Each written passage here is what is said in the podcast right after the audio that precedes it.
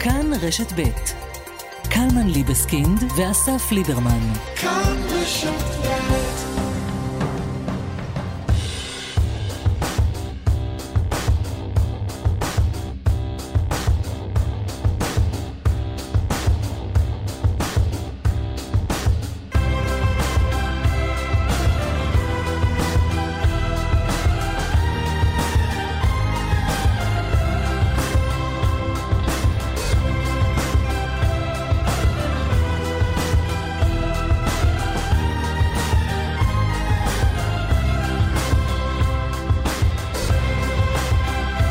טוב. שלום רב. מה המצב? מעולה. מה? יש לי בעיה של אמ, חלוקת הזמנים. שלך? איך למקסם את היום. לפעמים אני מוצא את עצמי לא מצליח לעמוד בכל המשימות שלי. יכול לחבר אותך עם בן אדם שיעשה לך סדר בראש. מי? שיחה קצרה איתו ואתה יודע לנצל זמן אחרת. נו, מי זה? שמו אביב כוכבי, הוא הרמטכ"ל. לפי הפרסום של גילי כהן שלנו אתמול בערב, במהלך כהונתו כרמטכ"ל, סיים לכתוב ספר עב כרס על מנהיגות. ברור שעל קודם כל מנהיגות. ברור שעל מנהיגות. על מה הוא- לכתוב? לא. על- על תיאומי מס? א', אני לא יודע. על מה? הוא נראה על- לי איש רחב על- אופקים, על אולי הוא יודע על גם... מוסכים? על מה לא לכתוב? יודע, אולי הוא מבין גם בזה. לא, אבל... אה, אני שמעתי את הידיעה הזו בקנאה גדולה, אני מודה. אני לא רמטכ"ל. אין עליי אחריות של... של כלום כמעט. אני מגיש תוכנית פה ושם, וזהו. ואין לי זמן לכלום. כלום חוץ מזה. כן. הבן אדם, כל ביטחון ישראל יושב לו על הראש, ואני שומע פה ושם בתוכניות האקטואליה שיש עניינים מביטחון ישראל, יש מה לעשות בתפקיד, ווואלה, תוך כדי, לא, אבל זה לא שאלה של אחריות. כתב ספר, לא, זה שאלה של- של ניהול הזמן נכון. מה זאת אומרת? אתה אומר, יש לו אחריות כבדה- כבדה- כבדה על הכתפיים. אחריות באה עם, עם, עם פעילות. כן, הפעילות זה שים את זה בצד, האחריות זה דבר טוב, הוא מתעל את כל האחריות הזאת, והפורקן שלו זה הכתיבה. לא, זה שהפורקן כתיבה, סבבה, אבל מתי הוא עושה את זה? בין מה למה, אוקיי. מדובר- בעמוס עוז מהקריה. ככה הוא, ככה הוא מביע את עצמו. 9 עד 10 חמאס, 10 עד 11 ג'יהאד איסלאמי, 11 עד 12 לא, אני מניח, הוא כותבים מסיים... משהו ואז חוזרים לחזית העממית. זה לא באמת איראן. זה לא באמת בעיה הרי. הוא מסיים את... מתישהו היום שלו נגמר, נכון? לא, מה לא? הוא לא, זה בדיוק העניין. הולך לישון ב-12? ראית אותו בטקס זיכרון של רבין השבוע? באמצע הטקס הייתה אזעקת שווא בשדרות, שווא. כן. איש לא ירה על איש. כן. הוא רץ החוצה מהטקס. בסדר. מה, כמה אזעקות כל בשדרות כבר יש? ש... או, כל כפתור שמתקלקל בשדרות זה הוא. נכון, אז... נו, אז, אז הרעלה שלו נכנס פנימה. המזכיר, הצבא, יש מזכיר צבאי לרמטכ"ל? כולם שם צבאיים. נכון, המזכיר האזרחי. כן. מזכיר אזרחי נכנס לחדר, אומר, אה, אדוני, אדוני רמטכ"ל, והוא צורח עליו, אתה לא רואה שאני כותב? אומר לו, לא, פשוט אה, נפל טיל. ואז, ואז הוא קם, עושה Control S כדי לס- לשמור את הקובץ, יוצא החוצה, מטפל בטיל, חוזר לפרק 7, שבו הוא קושר בין אה, ערפילי הלילה, לא, לירדו לא. על דמשק. מה פתאום, פרק שבע זה משהו אחר. והמטוס נוחת חג מעל אה, הכור הזה, והוא מתאר איך כראש אמ"ן הוא עשה, לא יודע מה. פרק 7 זה משהו אחר. זה איך לנצח טיל. איך ננצח? כי כבר היה לנו מישהו שכתב תוך כדי לנצח ספר. שהיה לרב מכר. איך לנצח מגפה. כן. איך לנצח מגפה. שזה- אז כן, אני מקווה שהספר לא יתהפך עליו. אז אני אומר, בסדר, אם האיש מצליח, מה זה התהפך עליו? כי בנט כן. כתב איך לנצח מגפה ואז חטף מגפה עוד שלא יהיה... שלא תהיה פה- מלחמה, שלא יהיה פה איזה ספר שנקרא איך לנצח את חמאס, ואז חמאס... וואו או, וואו, חרבו דרב. לכן כדאי להיזהר עם השם של הספר. נכון. ולכן גם ביקשנו ממאזיננו, כבר ביקשתם. ב- דרוקמן ביקש, איך זה? ביקשנו הקולקטיבי. ולמישהו יש רעיון איך לקרוא לספר איך של כדאי הרמטכ"ל. לקרוא לספר של רב-אלוף אביב כוכבי? אתם מוזמנים לשלוח הצעות או בטלגרם, יש לנו ערוץ בטלגרם, כבר הגיעו הצעות קלמן, אתה יושב על המדוכה? המדוכה מלאה בעשרות. כן, נו, אז תן איזה משהו. אתה לא רוצה לתת משהו? אה, עוד מעט. וואי וואי. איך זה שכוכבי אחד מעז? יפה. אלירן כותב, תוך כדי לחימה, אה, מני כותב, אה, כוכב נולד בצה"ל, אביתר כוכב- כוכב עולה. טוב, די. אה, הנה, יש פה האביב האחרון. נראה לי שכל ה- ההטיות של כוכב כבר תפוסות. כן, אז בואי, האביב אפשר. אה, האביב הישראלי, סיפורו הראש... ספרו הראשון של המועמד לראשות הממשלה בשנת 2025. רוח אביב, כותב נתנאל. הכוכב הבא, כותב עדי עדי. אה, האביב או-אה. הערבי עוד לא היה פה, אה? כן, אבל תראה את כותרת המשנה של נועם. איך הופכים צבא לקנוע ומתרפס. דרך כוכב מיעקב. יפה. אה, אוקיי, אז עוד אפשר עוד ב... בטלגרם שלנו, ערוץ הטלגרם, קלמן ליברמן, ואפשר גם בטוויטר, אשטג קלמן ליברמן בטוויטר. אה, מה בתוכנית? מיד יהיה כאן חבר הכנסת דוד ביטן מהליכוד, גם על שהרבה אה, זמן לא היה פה. ישיבת סיעה סוערת אתמול בליכוד. אה, הוא, נזף שם בשני ח"כים על חוסר המשמעת שלהם. אה, נדבר איתו עוד רגע, תהיה איתנו גם חברת הכנסת מירב בן ארי מיש עתיד, היא יושבת ראש אה, הוועדה לביטחון הפנים, אה, שאמורה להתקדם עם ענייני ביטחון הפנים. וגם ג'ידא רינאוי זועבי ממרץ תהיה כאן, נכון? כן, מה, מה נשאל אותה? שאלות? אה, אותה נשאל שאלות. אותה נשאל שאלות. ועוד לא מעט דברים. באמת לא מעט. כן, כן, הרבה דברים. הרשימה. אז בוא כדאי... הלוואי ונספיק את הכל. כדאי שנתחיל. העורך הוא איתמר דרוקמן, המפיקים אביגל בשור והילה פניני, על הביצוע הטכני יאיר ניומן. את דיווחי התנועה מארגן עבורנו אהוד כהן. חבר הכנסת דוד ביטן, הליכוד, שלום. שלום, בוקר טוב. מה שלומך? בסדר, כן? עד כמה שאפשר. מה, מה המגבלות? זה בסדר גמור.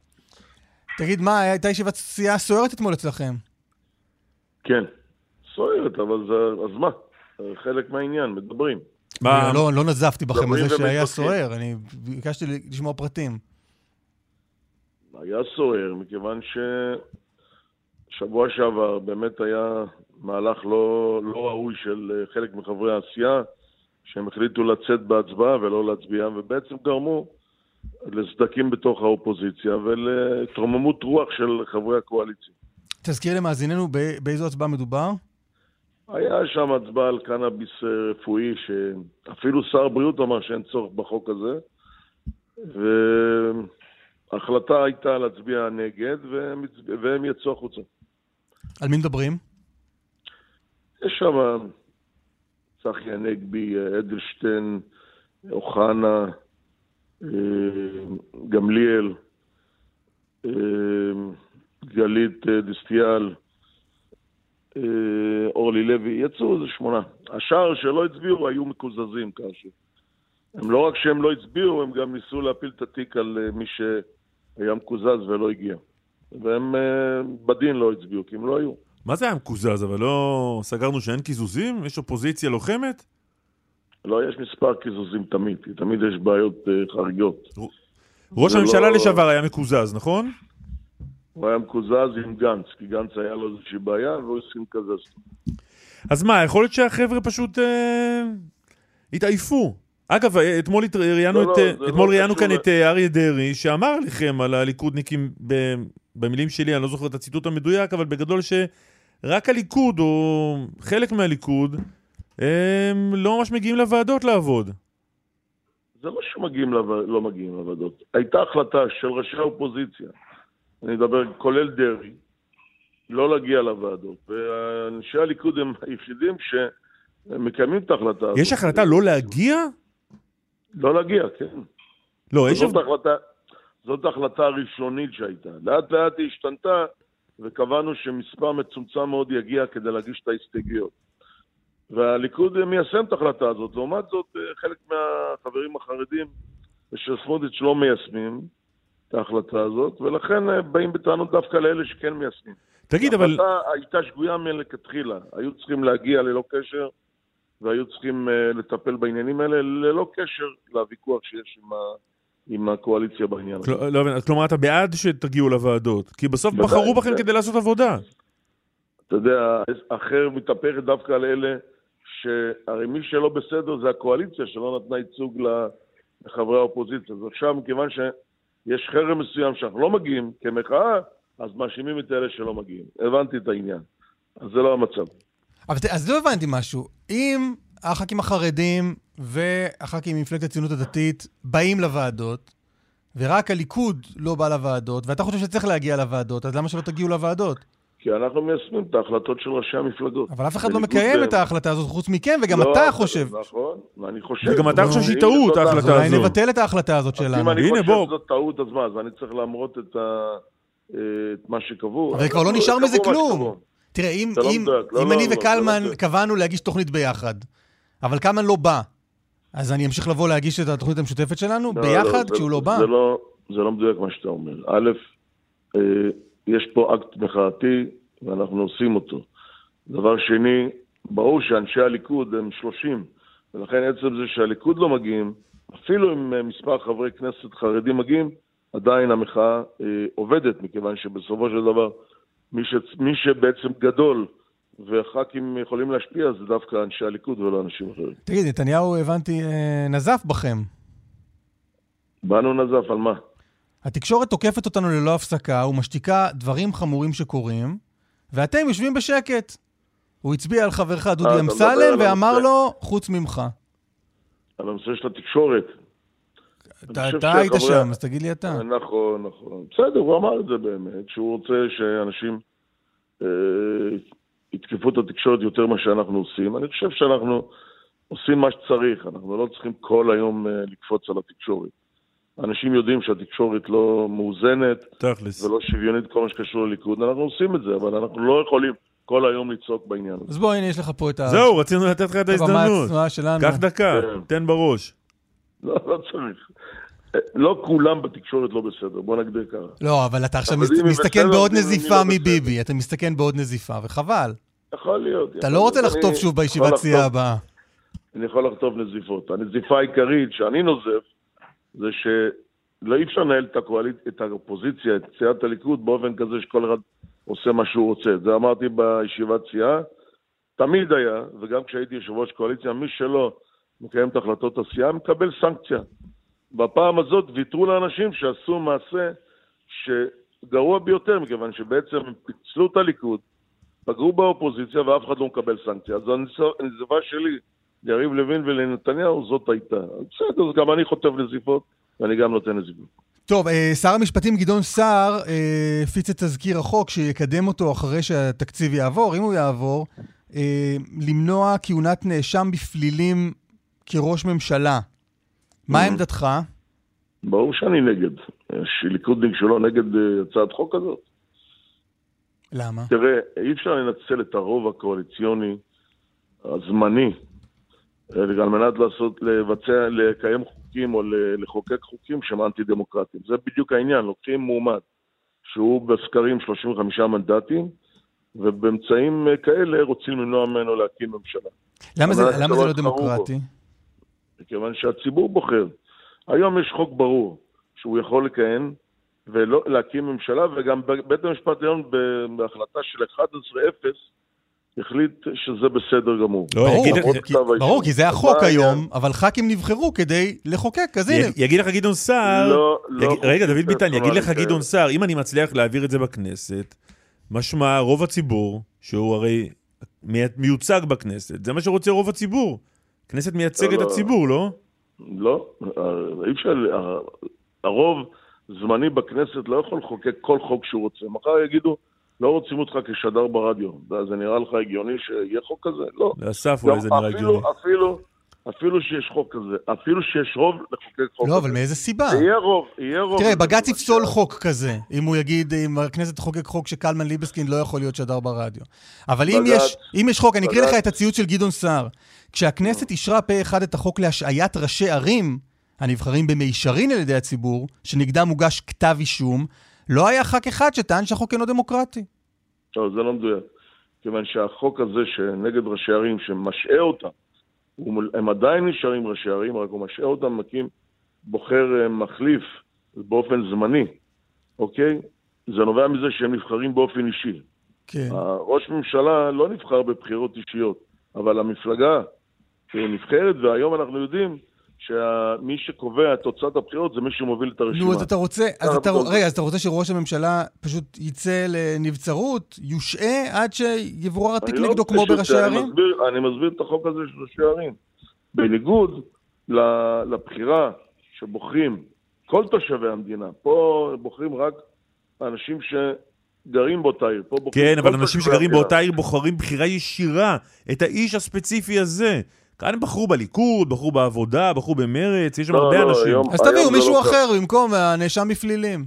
היום זה לא כך. אתה לא יכול להשוות את זה מול בחירה כללית של כל תושבי המדינה במועמד לראשות ממשלה. למה? במיוחד שהוא מוביל בסקרים בצורה מאוד דרמטית. אני- היום ברור לגמרי שלאט לאט אנחנו נגיע ל-61. אז מנסים למנוע, במיוחד מפלגה שלא עוברת את אחוז החסימה אפילו. אז הם רוצים לתקן את אחוז החסימה. אבל שאולי אבל יעבור. אבל יש היגיון. אתה- אתה לא מוצא היגיון? לא, אתה לא מוצא בזה היגיון? לא, לא מוצא. אם אנחנו לוקחים את זה גם בהשאלה מראשי הערים? הרי לא. יש הגבלה על בחירת, אה, על בחירת ראש ממשלה גם ככה, הרי, הרי אדם שיושב בכלא, גם אם כל הציבור ירצה אותו, לא יוכל להיות ראש ממשלה. פה. ואדם שיושב בכלא, יש מגבלה להיות מועמד בכלל. אבל זה הגיוני. למה זה הגיוני? למה זה הגיוני? יושב בכלא. נו, אז מה, אם הציבור רוצה? אותו, ואולי כל המדינה רוצה את האיש שיושב בכלא, למה למנוע מהם? לבחור בו? אתה הולך לצדדים קיצוניים, מאיפה הוא ינהל את המדינה? מהכלא? מה זה קיצור? לעומת זאת, לעומת זאת, אדם שיש לו כתב אישום, עדיין הוא יכול לנהל את המדינה, למרות כתב האישום. רק תסביר, דוד ביטן, אמרת לפני רגע שלא יכול להיות שרוב זמני יקבל. מה זה רוב זמני? יש כנסת. כל רוב הוא רוב זמני כן? בעצם. לא, לא, זה רוב זמני, מכיוון שהיום אתה הרוב נשען על אה, 61, נו. 59, ועם רו- עם, אה, עם אה, עזרה וסיוע של הרשימה המשותפת כל הזמן. ברור שפה החוק הזה יכול לעבור. לא, אני לא מבין, אבל הקואליציה אמורה כל הזמן רגע, להגיד, אנחנו לא יכולים לחוקק כי- כי נתניהו יבוא יום אחד? מכיוון שהרשימה המשותפת גם נגד נתניהו באופן מיוחד, בגלל כל מיני סיבות של המדיניות שלו כשהיה ראש ממשלה מול הרשות הפלסטינית, אוקיי? ולכן הם יכולים להעביר את החוק הזה, נו אז מה? אז אנחנו עכשיו נלך לבחירות, נקבל 61, נתקן את החוק הזה, אז זה נראה לך... אבל דוד ביטן, זה נכון לגבי כל חוק. תהיה מטוטלת כזאת? חבר הכנסת ביטן, זה נכון לגבי כל לא חוק. בחוק פרסונלי, מקובל במ- במדיניות החקיקתית של מדינת ישראל, שלא מחוקקים חוקים פרסונליים שמשפיעים רק על אדם אחד, וזה מה שיקרה. אני רק ראיתי. רק אצלכם לפני רגע, אה, דוד ביטן מקדם חוק נגד ניר ברקת. אני מקדם. אתה מדבר על דוד אמסלם. כן. אמרתי דוד ביטן? כן, אז אמרת התכוונתי, דוד סליחה, דוד אמסלם, מקדם חוק נגד ניר ברקת. הוא לא מקדם חוק נגד ניר ברקת, אני, מצ- אני מ- גם זה לא חוק נגד בנימין נתניהו. לא, לא, לא, רגע, רגע, כבר יש שניים כאלה בליכוד. יש לך את ניר ברקת, שיש להם אה, כספים... אה, לו זה לא. פרסונלי, אתה אומר, כי פרסונלי זה רגע, רק נגד ניר רגע, ברקת, והחוק הזה הוא רגע. נגד ניר ברקת ויולי אדלשטיין. יפה, אז זה כבר לא פרסונלי. שני פרסונלים לא נקרא אני- פרסונלי. אני בעד מגבלה, אבל הסכום שקבעו למגבלה הזאת הוא סכום אה, מצחיק. צריך לשנות את זה, כן? זה 100 אלף שקל לשנה זה כלום בעניין הזה. ו- אבל בסופו של עניין, אדם לא יכול מכספו להשקיע כמה שהוא רוצה. שזה. נהדר, אבל איפה זה היה עד עכשיו, עד שהגיעו שני הפרסונלים האלה? בסדר, זה לא אני הגשתי את לא, אבל... אני אומר אבל... לך באופן כללי, אני אומר לך באופן כללי, שאני בעד מגבלה מסוימת, וצריך לקבוע סכום סביר. כן, אבל גם אם... גם אם, גם אם זה חוק פרסונלי, החוק של אבל- גדעון סער, הוא לא המציא את זה. הנה, מוגשים חוקים פרסונליים. ש- שנייה. ש- שאתה בצורה כזו או אחרת, אני מניח, תצביע יחד עם דודי אמסלם, עם חברך. לא, אתה, אני לוקח חוקים, לא חוק כזה, שזה חוק טכני, כן? כמה אתה יכול להשקיע בבחירות מכספך האישי, בבחירות פנימיות, ואתה משווה את זה לחקיקה שמונעת מאדם שנבחר באופן כללי בציבור הרחב להיות מועמד לראשות ממשלה, להיות האדם שירכיב את הממשלה כדי למנוע ממנו להיות ראש ממשלה. אתה משווה בין שני החוקים האלה, בחייך. בוא, גם ל- לדברים כאלה יש גבול. תגיד, דוד ביטן, ספר לנו על, ה... על תואר הדוקטור לשם כבוד שקיבלת בגיאורגיה. נו, מה, לא בסדר, טוב. לא שמעת אותי. אומר לו, בסדר, ביקשתי ממך לספר לנו עליו, זה הכל. אני פעיל, פעיל בגיאורגיה הרבה, קרוב ל-12 שנה, אה, בפעילות אה, כזו או אחרת, לא ניכנס עכשיו לכל הפעילות. בין השאר, אה, יישמתי, אה, שכנעתי את האוניברסיטאות בגיאורגיה, במיוחד את האוניברסיטה הזאת, אה, לקיים קורסים ותואר, לתואר בנושא השואה. ועל זה קיבלתי את דוקטור... אוניברסיטה ספציפית? לא, בכל, במספר אוניברסיטאות, אבל האוניברסיטה הספציפית הזאת החליטה לתת לי על זה דוקטור כבוד. אבל מה הם עושים? מה הם עושים מבחינת לימודי שואה? לומדים קורסים כמו באוניברסיטה העברית, או באוניברסיטת תל אביב. אז אתה הבאת להם, אתה הבאת את היוזמה? כן, אני הבאתי את היוזמה הזאת, כן. מה מה לך ולגיאורגיה? אני התחלתי פעילות בגיאורגיה עוד לפני שהייתי חבר כנסת, ומאז שהייתי חבר כנסת אה, הייתי חבר באגודות הידידות, היום אני יושב ראש אגודת הידידות, ויש לנו גם מפגשים ותאומים עם הפרלמנט וגם דברים נוספים עשינו שם. אבל אה, למה דווקא גיאורגיה? איך הגעת לשם? במקרה. והאמת שמדובר באנשים שאוהבים מדינת ישראל. ואמרתי, אם זה המצב, ניכנס לפעילות בגיאורגיה. יפה. חבר הכנסת דוד ביטן, הליכוד, תודה רבה לך. תודה לך.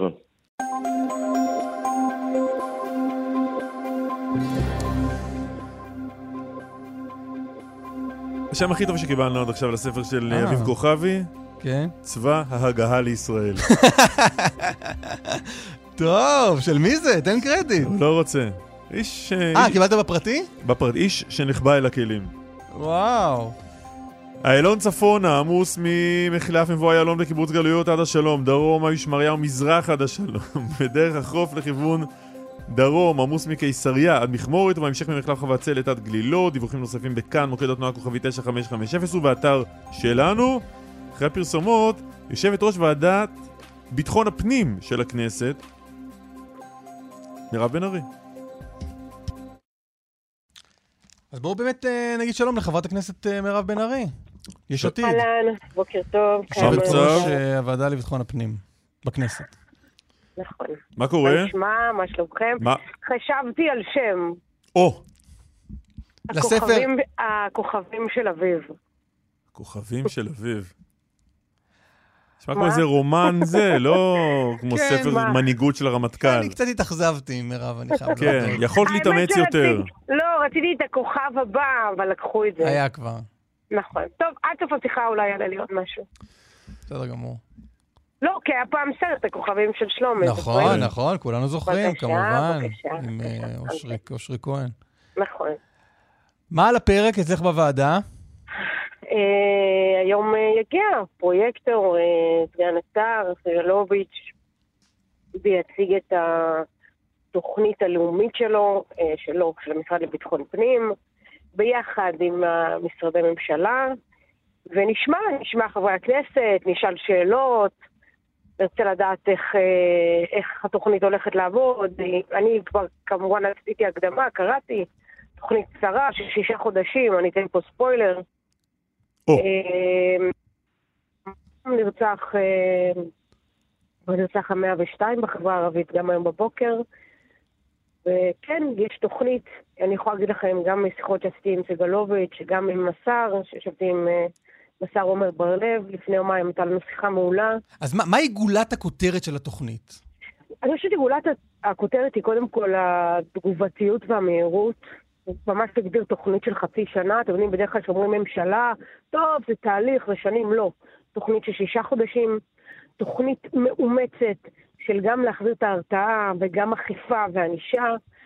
אה, גם צוות משפטי, כי יש לנו בעיה, אתם יודעים, גם פרקליטות, גם בתי משפט של שחרור של אסירים. מה עושים חזרה. אחרת? מה עושים אחרת? כדי שנדבר פה בעוד חצי שנה כל ונגיד, הכל השתנה. קודם כל אני מזמינה אתכם אה, לצפות בשידור, ואז תוכלו לקבל את כל המידע, כי אני יודעת שאתם... אמרת אני עושה ספוילר ואז לא עשית אותו. לא, רגע, חכה. קודם כל אני מזמינה, כי אני יודעת ששניכם אנשים מעמיקים בדברים, אז תוכלו לראות את כל התוכנית. דבר שני, אמרתי, הספוילר קודם כל שזו תוכנית קצרה של שישה חודשים, שהמטרה שלה באמת לתת פתרונות לא, לא, זה לא ספוילר. אני אגיד לך. נגיד בסדרות, עכשיו, רגע, בסדרות, אוקיי. אם אני אומר לך שלמשחק הדיונון יש אה, תשעה פרקים, זה לא ספוילר. לא הספוילר הוא שאני אספר לך. מה קורה בסוף. אוקיי, אז. קודם כל בסדרות אני טובה, אתה יודע את זה, למרות שבתקופה האחרונה כבר פחות. אבל... אה, אם לאביב כוכבי יש זמן לראות, אה, לקרוא, כן, לכתוב אז מה זה ספר, לראות תשעה פרקים? אנחנו לא מדברים, רוצים לדבר על משחק הדיונון? לא, נכון? בסוף השיחה, רק תספרי לנו מה יש בתוכנית, כי אה, אני חייב להודות, אני לא יודע איך כן. קלמן חווה את זה. אנחנו מדברים כל כך הרבה אנשים על התוכנית, התוכנית, התוכנית, התוכנית. נכון. בסוף אין לי שמץ של מושג מה יש בתוכנית. אני יודע שהיא שישה חודשים, אני יודע שיש נכון. שיתוף פעולה בין כל המשרדים וכל הגורמים, אבל נכון, נכון. תכלס, מה קורה? מה עושים? תכלס, זה מפגיעה. מחר בבוקר קמים להילחם בפשע. אוקיי. איך, מה מה היא אחד המלחמה הזו לכם? אחד- אז בואו נעשה את זה סדר. קודם כל, הרבה יותר שוטרים, הרבה יותר אכיפה בתוך הערים. דבר שני, פגיעה כלכלית. אנחנו רואים כסף, הרבה כסף שחור שנמצא בתוך ארגוני הפשע, בתוך הכנופיות. איך לטפל בכל העניין הזה של הכספים שמגיעים, הלבנת הון, צוות משפטי, האם זה אומר מבחינת, כמו שאנחנו אומרים הרבה פעמים, גם בפרקליטות, גם בתי המשפט. מירב בן ארי, תורידי אותנו כן. רגע לרצפה. היום באום אל-פחם ירו במישהו ורצחו אותו. איך כל מה שאת אומרת עוצר את הרצח הבא של השכן שלו? קודם כל אני רוצה להגיד לכם שיש תוכנית, וזה הדבר הכי חשוב. אתה מכניס יותר שוטרים לאום אל-פחם, לצורך העניין, יש לך הרתעה יותר גדולה, ויש לך כוחות הרבה יותר אז- משמעותיים בתוך היישוב. אז יהיו הרבה יותר זה. שוטרים באום אל-פחם, יש. איקס שוטרים, מחר יהיו שני איקס? תראו, בסופו של דבר יש לנו כאן תוכנית שהמטרה שלה גם שהתושבים ישתפו פעולה. זה אני אומרת לכם חד משמעית, אבל במקביל אתה גם פוגע.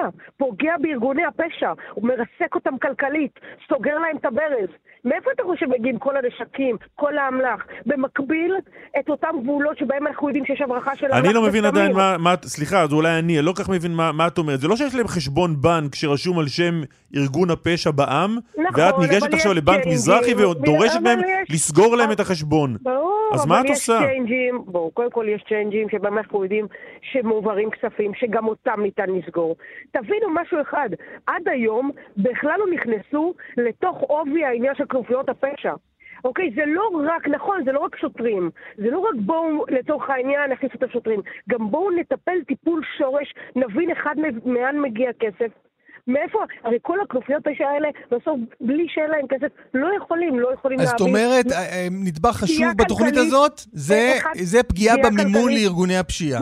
גם, שזה משהו שלא ניסו לעשות עד היום? גם לא מספיק, אם היה, קודם כל עזבו ש... לא, כי יודעים שנים- שפועלים צ'יינג'ים לא חוקיים, בוודאי. שבהם מעבירים כסף לארגוני פשיעה, ומדינת ישראל... רגע, ומדינת ישראל לא נגעה בזה עד היום? תראו, אני לא אוהבת לצאת בהצהרות נגעו לא נגעו, בוא נגיד שאת הטיפול שורש שצריך לעשות, לא עשו. מהו טיפול שורש לעומת טיפול שאינו טיפול שורש? סתימה נגיד. כן, אבל סגירה. עכשיו הנמשל, לא, הדימוי מ- מ- מרופא השיניים אני מכיר. אתה, אני לא, נתתי את הדימוי הזה כדי להבין שאנחנו צריכים לפתור את עומק הבעיה, ולא רק אה, לצורך העניין לבוא, לסגור ולסגור. לא, באירוע הזה של הכסף הוא משמעותי. אתה שואל אותי אם רשות המיסים הייתה מעורבת בצורה משמעותית כמו שהיא תהיה בתוכנית הזאת בעבר? לא. אם הרשות ההלבנות הון הייתה מעורבת כמו שהיא תהיה בתוכנית? לא. בוודאי, אני לא יכולה להגיד לך שרשות המיסים לא עשתה כלום. זה לא נכון. אבל אני כן יכולה להגיד לך שתוכנית אמיתית לטיפול בכנופיות הפשע ובאותם מקומות שאנחנו יודעים על משפחות שלמות. אגב, אני יכולה גם להגיד לכם רגע. אז תסבירי מה עושה רשות המיסים בהקשר הזה. פה אני אומרת לך, בעניין הזה חכו. לא. אני זוכרת שלא, לא. בואו, גם פעם שעברה שאלתם אותי על הצבא. לא, אני את מנסה. באמת להבין ברמת לא. השטח. השבוע עלתה כתבתנו וסיפרה לנו, אה, או כן. לפני שבוע, על שתי משפחות שירו אחת על השנייה מתוך סכסוך, כן. שהם לא זוכרים איך התחיל לפני 20 שנה. נהרגו כבר מכאן, ונהרגו כבר מכאן, ונהרג עכשיו עוד מישהו. תסגרי להם את הצ'יינג', שהם יפסיקו לריב שתי המשפחות אחת עם השנייה? לא, בואו, אל, אל תרדו את זה. לא, אז לכן אני מנסה הבטלה. זה להבין. לא רק זה, אבל אני מסבירה לכם שזה גם אכיפה, גם משטרה, גם כלכלי, גם מיסים. זה לא תוכנית אבל משטרה ואכיפה. לא, אבל בגלל זה אנחנו לא, שואלים מהי זה- התוכנית, אבל- כי אבל משטרה זה- לא, ואכיפה, אבל- משטרה רגע. זה גוף שקיים, ואכיפה רגע, זה אבל- משהו ש... אבל, אבל. חבר'ה, אם אתה היום שולח, אחרי התוכנית הזאת, וכמובן שצריך לאשר את התקציב, עוד פלוגה שלמה לצפון, ועוד פלוגת מג"ב לדרום, זה לא היה עד היום. זה לא היה. לא היה. הייתה, היה שיטור מקומי. שאתה לוקח שני ערים, כמו עכו ולוד, והופך אותם לסייף סיטי, לערים שכולן מצולמות, זה לא היה. שאתה בא ומכניס שבע תחנות משטרה בשבעה, אה, בש, סליחה, בשבע ערים ערביות, זה לא היה. שאני הולכת לתל שבע, שזה, ששם הכי... מה זה לא היה? פתחו עוד. ועוד תחנות, זה לא עזר. אבל זה, אבל זה לא מספיק. בואו רגע, תל שבע היום יש נקודת משטרה, אוקיי? במקום עם הכי הרבה פשיעה במגזר הבדואי, הולכת להיות שם תחנת משטרה. אותם מש"קים שנמצאים ב, ב, בין הפזורות, לתגבר אותם. תבינו, אה, אני, ברור לי אני שואל אותך אבל עוד פעם, מש"ק- מירב בן ארי, כן. בתל שבע רצחו מישהי על רקע. מה שקרוי חילול כבוד המשפחה. עכשיו שיש תחנה כן. גדולה יותר, עם עוד שני חדרים, וחנייה עוד יותר רחבה, לא כן. יהרגו אחד את לא, השני על רקע חילול כבוד המשפחה? קלמן, קלמן, קלמן. קודם כל, בגלל שאני עוקבת אחרי מה שאתה כותב, ואני יודעת כמה הנושא הזה חשוב לך, בוודאי שיש עוד הרבה דברים לשנות בתוך המגזר. נורמות התנהגות, שיתוף פעולה של התושבים, בוודאי. ברור שאני אכניס יותר ויותר שוטרים, אבל אני צריכה גם שהתושבים ישתפו פעולה. ואגב, שגם יבינו שיש בעיה. אבל יש לך ראשי רשויות היום שמבינים שיש בעיה, שרוצים אפילו שהשב"כ ייכנס. אוקיי? ברור לי שזה צריך שיתוף פעולה. שואלים אותי, היה לי, לא זוכרת מה זה, שיחה עם... אה, על העיר שבה גדלתי, אוקיי? היה לנו פעם, גם... גדלתי בנתניה, אוקיי? בשנות ה-80 וה-90. זה היה נורא. אני אומרת לכם, זה היה נורא. היה נורא להסתובב ברחובות. כנופיות פשע, עבריינים, נשק חם, אלימות, רציחות. השכונה שלי, אני גדלתי בה, אני אומרת לכם, הכל מזעזע, לא משנה. אמא שלי לא אוהבת שאני נכנסת לפרטים, אבל אני אשאיר את זה, אני מכיר שהיא שומעת. היה, אבל מה? הצלחנו. היום נתניה, אחת הערים היפות במדינה. הכי יפות. טוב, אז, אז אה, כדי למה- לשמור על אה, למה- כבוד אמך, אז למה- אנחנו למה רגע נעבור... רגע, אבל למה כן. נתת את הדוגמה הזאת? רק תן לי לסיים את המשפט. כי הדרך שבה הצליחו למגר את הפשיעה זה בזכות שיתוף פעולה של התושבים. וגם זה חשוב, כן, וקלמן צודק. זה לא מספיק. זה לא מספיק להילחם ושהמדינה תיקח אחריות, זה חייב לקרות. טוב, אם אבל קלמן צודק, אנחנו נהיה חייבים התושבים- לעבור לנושא הבא. לא, קלמן צודק. אה, אתה לא רוצה שאני אתייחס למה שקורה באופוזיציה-קואליציה? כי שמעתי את ביטן. רגע, אז אה, מיד ניתן. לך שאלה על אה, משהו, אוקיי. ש- נושא שדיברנו אה, עליו עם ביטן. כן. חוק נתניהו, החוק שהפיץ שר המשפטים גדעון סער, כן. שנאשם בפלילים לא יוכל להרכיב ממשלה. את כן. בעד? בוודאי שאני בעד. מה השאלה? אני לא מוכנה שלגננת של הבת שלי תהיה כתב אישום. הגננת של הבת שלך, אין-. אה, מירב בן ארי, הגננת של הבת שלך איננה כן. נבחרת ציבור. יש הבדל קטן בין השניים. אה, לא, אה, הדוגמה מאוד מאוד ברורה בעיניי. אני רוצה שאדם שנמצא, בטח כי צריך להרכיב ממשלה, אבל עזבו את זה. גם אדם שנמצא במגזר הציבורי, לא רוצה שיהיה לו כתב אישום. עוד אנחנו, על מה אנחנו מדברים? על שלוש שנים עם קלון. לא, אבל אין לך... אין לך- אין לא, לא. עדיין כתב אישום אין לו קלון. יש לו רק כתב אישום. אולי הוא יוצא זכאי, אולי הוא יוצא חייב, אולי אז יהיה לו אה, קלון. לא, אבל בעבירה שיש עם הקלון. אבל. העבירה, אבל הוא לא הורשע בעבירה הזו. למה לא לתת לציבור, כן. במסגרת אה, המשחק הדמוקרטי, להחליט אם הוא רוצה אותו או לא רוצה אותו? שאתם יודעים, מה שמדהים אצלכם, בגלל זה אני גם אוהבת להתראיין אצלכם, אתם יודעים שאני משוחדת. שכאילו לפני דקה באתם ואמרתם לביטן, מה, אבל אם הוא יהיה בכלא, זה לגיטימי שיבחרו בו? אז הנה, עניתם לבד. את עושה עכשיו דבר לא בסדר, כי אעשה? היית אמורה לא להאזין לרעיון הקודם. כן. אבל מה לעשות, אתה יודע, גם אסף יספר לך שמדי פעם אני שולחת לו הודעות.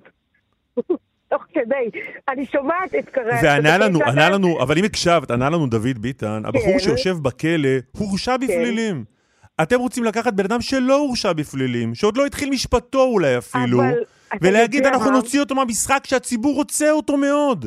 אז הנה אני אומרת ואת לכם. הנוכחי אגב, הוא רוצה מספרית מאוד. פי שניים מה שהוא רוצה אותך ואת המפלגה שלך. אה, קודם כל, אין לי ויכוח על הרצון של הציבור. נו, נו. אבל אמר, אמר, אמר, אמרתם, ובצדק, יש הבדל בעיניי. ואדם שנאשם בפלילים, אוקיי, סליחה, אדם שמוגש נגדו כתב אישום, בעבירה שהעונש שלה הוא שלוש שנים פלוס קלון, כן. אגב, למה בראשי ערים זה עובד ובראש ממשלה לא? תסבירו לי, למה ראש עיר זה לגיטימי שכולם מצביעים בעד וזה סכנה לדמוקרטיה? ואגב, אולי זו טעות, אולי זו טעות גם בראש עיר. אולי זו אז טעות. אני חושבת שלא. אני חושבת שלא. אבל תגידי, אני אני, חושב- אני רק, אני רק? מופתע מהנחרצות, כלומר שאין לך אני גם בכלל, אני נחרצת אין פה, אין פה. איזה כאב בטן שאת אומרת, הציבור?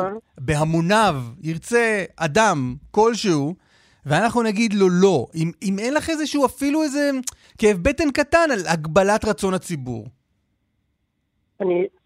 רגע, נראה לי שראש הממשלה עובר פה. אוקיי. מה עושים כשראש הממשלה עובר? מצדיק, לא? הניידת של המשטרת תנועה עם השוטר העיף את יו"ר הוועדה לביטחון פנים. מהכביש. רגע. רגע, את נוהגת עכשיו? אני מתנצלת. לא, נראה לך? מה פתאום? לא הבנתי, הוא זה- פשוט... אה, אה, לא, היועצת שלי פה נוהגת, וכל... והשיירה של רוה"מ פה. אז יצאתם עכשיו מהאוטו לעמוד בהקשב? לא הבנתי, מה קורה כשראש? הממשלה הוא עובר? פשוט הצית אותנו, הוא הזיז אותנו. אולי הוא מקשיב לרעיון. אדוני ראש כן. הממשלה, אה, אם אתה כן, מאזין אדוני ראש עכשיו... הממשלה, השוטר שלך זוזו קצת הצידה, התנועה- אם אתה יותר רוצה לשמור, לרעיון. אם אתה רוצה לשמור על שלמות הקואליציה, אה, לא עושים דברים כאלה לחברת לא כנסת חשובה כמו מירב. בן ארי. נכון. אז הנה, הוא עבר. מירב. בן ארי, תראי, מכיוון כן, שיש... חבר'ה, יש- אני- אני לא, אני אגיד לך בעניין הזה עוד, כן. מכיוון שיש בקואליציה שלכם אנשים שהצהירו בעבר שהם מתנגדים לחוק הזה, ועכשיו הם כנראה יתמכו בחוק הזה. אתה לא, אתה רוצה, אתה רוצה לשמוע משהו? יכול להיות, יכול להיות? שאולי צריך להגיד את האמת, אתם משנים את החוק, כי זה טוב לכם פוליטית, ו- לא, אז הנה... ויש לכם חברים שמפחדים אז- פשוט שהוא אז יחזור, אז חבר'ה- אומרים בואו נדביק, נסתום את כל חבר'ה- החורים האפשריים. הלכתי ופשפשתי בעבר, וראיתי שמשה כחלון, אפילו המפלגה הקודמת שלי, הצביע בעד חוק. אוקיי, לדעתי הוא נתקע שם, אבל? הצביע בעד. מה זה אומר? זאת אומרת שגם אם היית שואל אותי אז, אז, שהייתי בכולנו, וגם אם אתה שואל אותי היום, אני חושבת שנאשם בפלילים לא צריך להרכיב ממשלה. בלי כאבי בטן, בלי מחשבות. וואלה, זה מה שאני חושבת. אתם מכירים אותי מספיק טוב כדי, כדי שאני עונה בדרך כלל לעניין. אין אצלי כאב בטן. ראש הממשלה, רוצה- ראש הממשלה של לא התוכנית, רוצה שאת... בי זה אסף? לא, מה פתאום, אנחנו קטנים פה. מה? ראש הממשלה של התוכנית. איתמר דרוקמן, אמר לנו עכשיו, הוא פשוט עובר פה עם הפמליה שלו כרגע, ואומר לנו. סיימו את הראיון. חברת הכנסת ואנחנו בניגוד. אלייך, כשראש הממשלה עובר, אנחנו בהקשב, חברת ממש. הכנסת בן ארי, תודה רבה על השיחה תודה הזו. רבה. להתראות חבר'ה, יום טוב. ביי.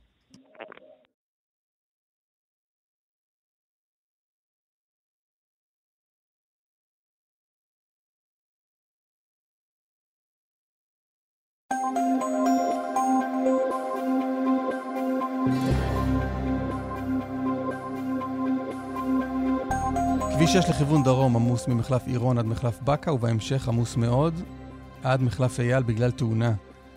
צפונה על כביש 6 עמוס ממחלף נשרים עד בן שמן. כביש 5 לכיוון מערב עמוס ממחלף שער שומרון עד הכפר הירוק. עוד דיווחים, כאן מוקד התנועה, כוכבי 9550 ובאתר שלנו. פרסומות, ואז נחזור למהומות שהיו הלילה בשער שכם. סולימאן מסוודה כתבנו בירושלים, שלום. שלום, בוקר טוב. מה קורה בלילה בירושלים? Um, הלילה בירושלים uh, היה אחד הלילות האלימים ביותר, לפחות באזור uh, שער שכם מאז uh, שומר החומות. אנחנו ראינו עוד עימותים בין המשטרה לצעירים הערבים, כמה עשרות מהם שהגיעו לשם והתעמתו עם השוטרים. אנחנו דיברנו אתמול בבוקר ואמרנו שמדובר uh, uh, באמת uh, בעשרות בודדות שעדיין ממשיכים להגיע לשער שכם, אבל אתמול התקיפות כלפי אוטובוסים של אגד ממש התגברו, ראינו כמה אוטובוסים שממש נפגעו מזריקות אבנים, אותם אוטובוסים שנמצאים בדרכם לכותל, והמשטרה אתמול את אמצעים לפיזור ההפגנות שאנחנו מכירים, אבל בנוסף היה גם כוח מסתערבים של מג"ב שממש הדחקה אחרי אותם צעירים ערבים שיודו אבנים והצליחו לעצור אותם, לפי הודעת המשטרה אתמול כמעט, לא כמעט, בדיוק 22 uh, עצורים, שמרביתם אגב uh, נעצרו על ידי המשטרה במהלך המהומות, וזה באמת מראה לנו ששער שכם uh, לפחות בימים האחרונים לא, לא נרגע. אם אני אגיד לכם פחות או יותר מה התחיל את ה... את ההפגנות, אני לא אקרא לזה הפגנות כי זה יותר באמת התפרעויות מאשר הפגנות, אבל מה שהתחיל את העניין הזה זה לפחות לטענת הצעירים שם, זה בכלל עבודות אה, חפירה של העירייה שהתחילו בבית קברות אה, מוסלמי ליד אה, מוזיאון אה, אה, רוקפלר, שם ראינו כמה קברים שנחפרו וגם התחילו, הצליחו למצוא שרידים של גופות שהיו שם, ומאז אנחנו רואים באמת הודעות אה, גינוי, אפילו מהארגונים הפלסטינים כמו חמאס, שגינה את, אה, את ישראל על אותן עבודות, וכמובן ניצל את האירוע הזה כדי לקרוא לצעירים לצאת אה, לשער שכם אה, ולהפגין. אנחנו, אה, בתחושה שלי, כל- כל- חודש נמצאים באירוע די דומה, כל פעם עם סיבות אחרות. נכון, לגמרי, אבל אני עדיין רוצה לעשות את, ה, את ההבדלה הזאת בין, בין מה שהיה בשומר החומות בחודש רמדאן דאז לבין עכשיו. כי עם כל הכבוד, עכשיו אנחנו באמת מדברים על, על כמה עשרות שביום טוב מגיעים ל-40-50 אה, בני אדם. בשומר החומות אנחנו ראינו אה, מאות שהיינו אה, מגיעים לשם, אבל באמת בכל פעם אנחנו רואים סיבה אחרת לאותו אירוע, ובכל פעם אנחנו רואים שארגון כזה או אחר, ארגונים פלסטינים מנצלים את המצב, במיוחד בירושלים, כדי לעורר את השטח מחדש. סולימאן מסווד, כתבנו, תודה רבה. תודה, תודה. אנחנו רוצים לדבר עכשיו עם uh, נהג אוטובוס שחווה היטב על uh, גופו ואוטובוסו uh, את ההתפרעויות האלה. הוא איתנו? איתכם, בוקר טוב. יחזקאל שמואל, שלום לך. בוקר טוב, שלום. מה שלומך? אה, מתמודדים, אחרי לילה לא פשוט. ספר מה קרה. הוא לא פה. אה, אני נהג באגד ירושלים, עשיתי קו לכותל. אה, שמע, אני עמדתי שם בסולטן סולימאן, לפני איזה כיכר. לא, איך שאני מעיד בכיכר, קיבלתי גרם של אבנים וברזלים לתוך האוטובוס. ולינץ', פשוט לינץ', מה שעברתי שם. כמה אנשים איתך באוטובוס בשלב, ב- ברגע הזה? מעל 15 איש, שאני צועק להם להשתטח על הרצפה כמו שדה מלחמה. אבל זה בא משום מקום, או שראית אנשים רצים אליך וזורקים? אה, לא, בא משום מקום. אני, אני, כשהגעתי לעבודה, אני דווקא שאלתי, הם סגרו את הכביש, את הכניסה לשם בצהריים לאוטובוסים. אני, כשאני הגעתי, הם פתחו את הכביש, אני שאלתי אם זה בטוח, אמרו שהמשטרה מאבטחת הציר. אה, נסעתי, אתה רואה, אתה יודע, יש שם תפילה של אה, מוסלמים, אתה רואה שם כמות של אה, אנשים רגילים, בסך הכל. הכל בסדר, ואיך שעברתי את, המשטרה שהם היו. בהתחלה של שער שכם, היה נראה קצת מפחיד, אבל לא, לא, לא תיארתי לעצמי שזה מה שאני אעבור. ואיך שהגעתי לכיכר זה היה פשוט משום מקום, מהמדרכות, מאחוריי, מקדימה. שמע, זה היה מטח מטורף. חלונות ברזלים. מתנפצים? מה קורה? הכל, אה, ברזלים, אה, אבנים, כל החלונות מקדימה נשברו לי, החלון שלי, של הנהג הגדול נשבר, חלונות בצד נשברו. אה, אנשים בוכים וצועקים וצורכים וקוראים שמע ישראל, פשוט במצב הזה. מה אתה עושה בזמן הזה? כי אתה לא יכול להשתטח על הרצפה. אה, אני קודם כל צועק להם להשתטח על הרצפה. אני ככה מנסה כאילו לצאת מההלם ולהבין איפה אני נמצא. קלטתי שיש לי נתיב בריחה. הצלחתי ללחוץ פול גז כמו מטורף וברחתי משם. חשבתי שיצאתי משם, ואז תוך כדי בריחה משם ירדתי לכיוון הכותל ונתקעתי בפקק. שהם בדיוק יצאו מהתפילה. אני מתקשר למשטרה, אני מתחנן לסיוע, שישלחו לי כוחות, ותוך כדי שיחה איתם אני מקבל עוד מטח של אבנים, עוד מטח של אבנים וברזלים לאוטובוס. פה אני כבר חוטף אה, שתי אבנים, אחד בברך, אחד בבטן. ומתפלל, מתפלל. ואחרי זה שתי דקות של צעקות ובכי, אני הצלחתי משום מקום למצוא איזה מפלט ולברוח משם. ואז כבר באו איחוד הצלה ואמבולנסים ו... שמע, נס גדול, נס גלוי. כמה, כמה שנים אתה נוסע ב, באזור הזה? בערך 16 שנה. וזה קרה כבר בעבר? זה קרה לא למעט נהגים, אני לא חוויתי את זה באופן כזה דרמטי. אני קיבלתי פה ושם איזה אבן, ניפוץ חלון, אבל לא ברמה של סכנת חיים. אתמול זה היה פשוט סכנת חיים, זה היה פשוט לראות את המוות בעיניים, לחוות לינץ'. לחוות, לינץ'. אתמול דיברנו כאן עם אה, נציג של הנהלת אגד על השאלה אם נכון היה להסיט את מסלול הקו. אתה חושב שנכון להסיט את מסלול הקו? חייב, חייב, לא חושב, אני חייב, שמע, אתה מסכן פה חיי אדם. תראה, אני אתמול הייתי עם 15 נוסעים באוטובוס, ואני יכול להגיד לך, זה נחשב אוטובוס ריק, אני בדרך כלל מגיע לשם עם 50 ו-60 נוסעים. תחשוב שאם אתמול הייתי מגיע עם 50 ו-60 נוסעים, איך המצב היה נראה. בקלות יכול, יכלנו לגבור אנשים. זה, חי... שמע, זה סכנת נפשות. זה כמו שתגיד לי, תלך בשביל שיש בו מוקשים. יחזקאל שמואל, כן. תודה רבה לך. תודה לכם, והלוואי וקולנו יישמע, מה אני אגיד לך? לא, ש- אף חיי אדם לא שווים. תודה, תודה.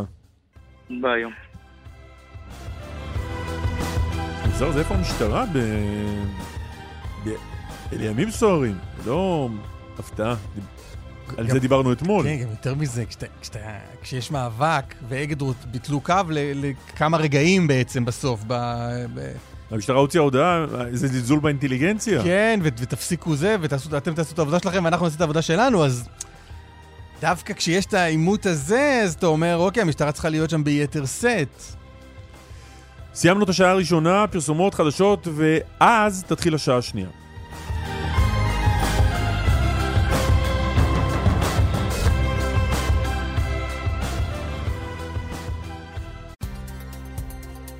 כאן רשת ב' קלמן ליבסקינד ואסף ליברמן. כאן רשת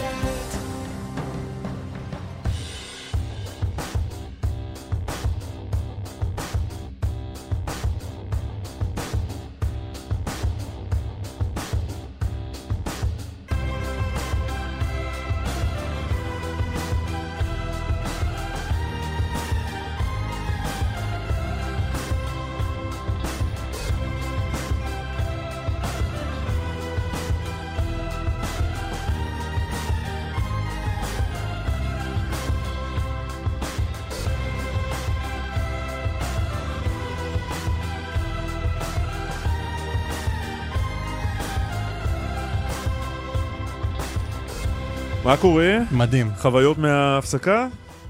איזה, אני- אתה רוצה באמת לשמוע? אם זה מעניין. רציתי לקנות לי משהו במכונה של החטיפים. נו. מעביר כרטיס, לוחץ על הכפתור, לא מוציא. ואז כתוב חויבת. יכול להיות כתוב חויבת. אה, חצי משכורת אני גומר על זה ולא, ולא, ולא אוכל גרם של חטיף. בוא, בוא, בוא רגע, איזה- רגע, דרוקמן, בוא נפנה את השעה הזאת ונתעסק בזה. תעלה את אבל הבית של צדק. החברה עוד. דרך ל... מישהו עושה פה מיליארדים עלינו, מיליארדים. זה כתוב חויבת, אז ראית אם באמת חויבת? לא. אתה מכיר אותי, אני לא בודק לא אף בודק פעם דברים אחרי זה, כאלה. לא. צריך לשאול את אתה הגברת ליבסקין. כן, תשאל את אשתך אם חויבת. כן, כן. לא, אבל זה, זו, זו שיטת עבודה. זאת שיטה. אגב, שיטה שכנראה מכניסה הרבה מאוד מזומנים.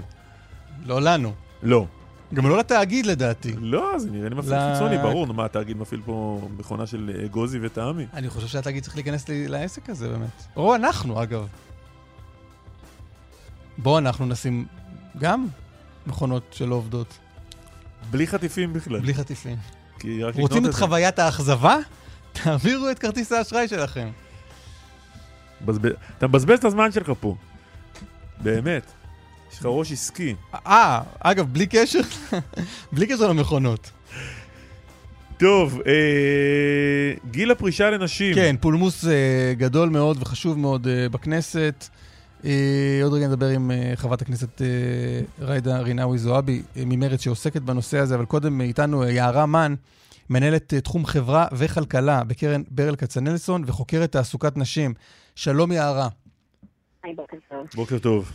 עוד רגע אנחנו נדבר על איפה בדיוק הדברים עומדים, אבל תסבירי קודם כל מה הבעיה.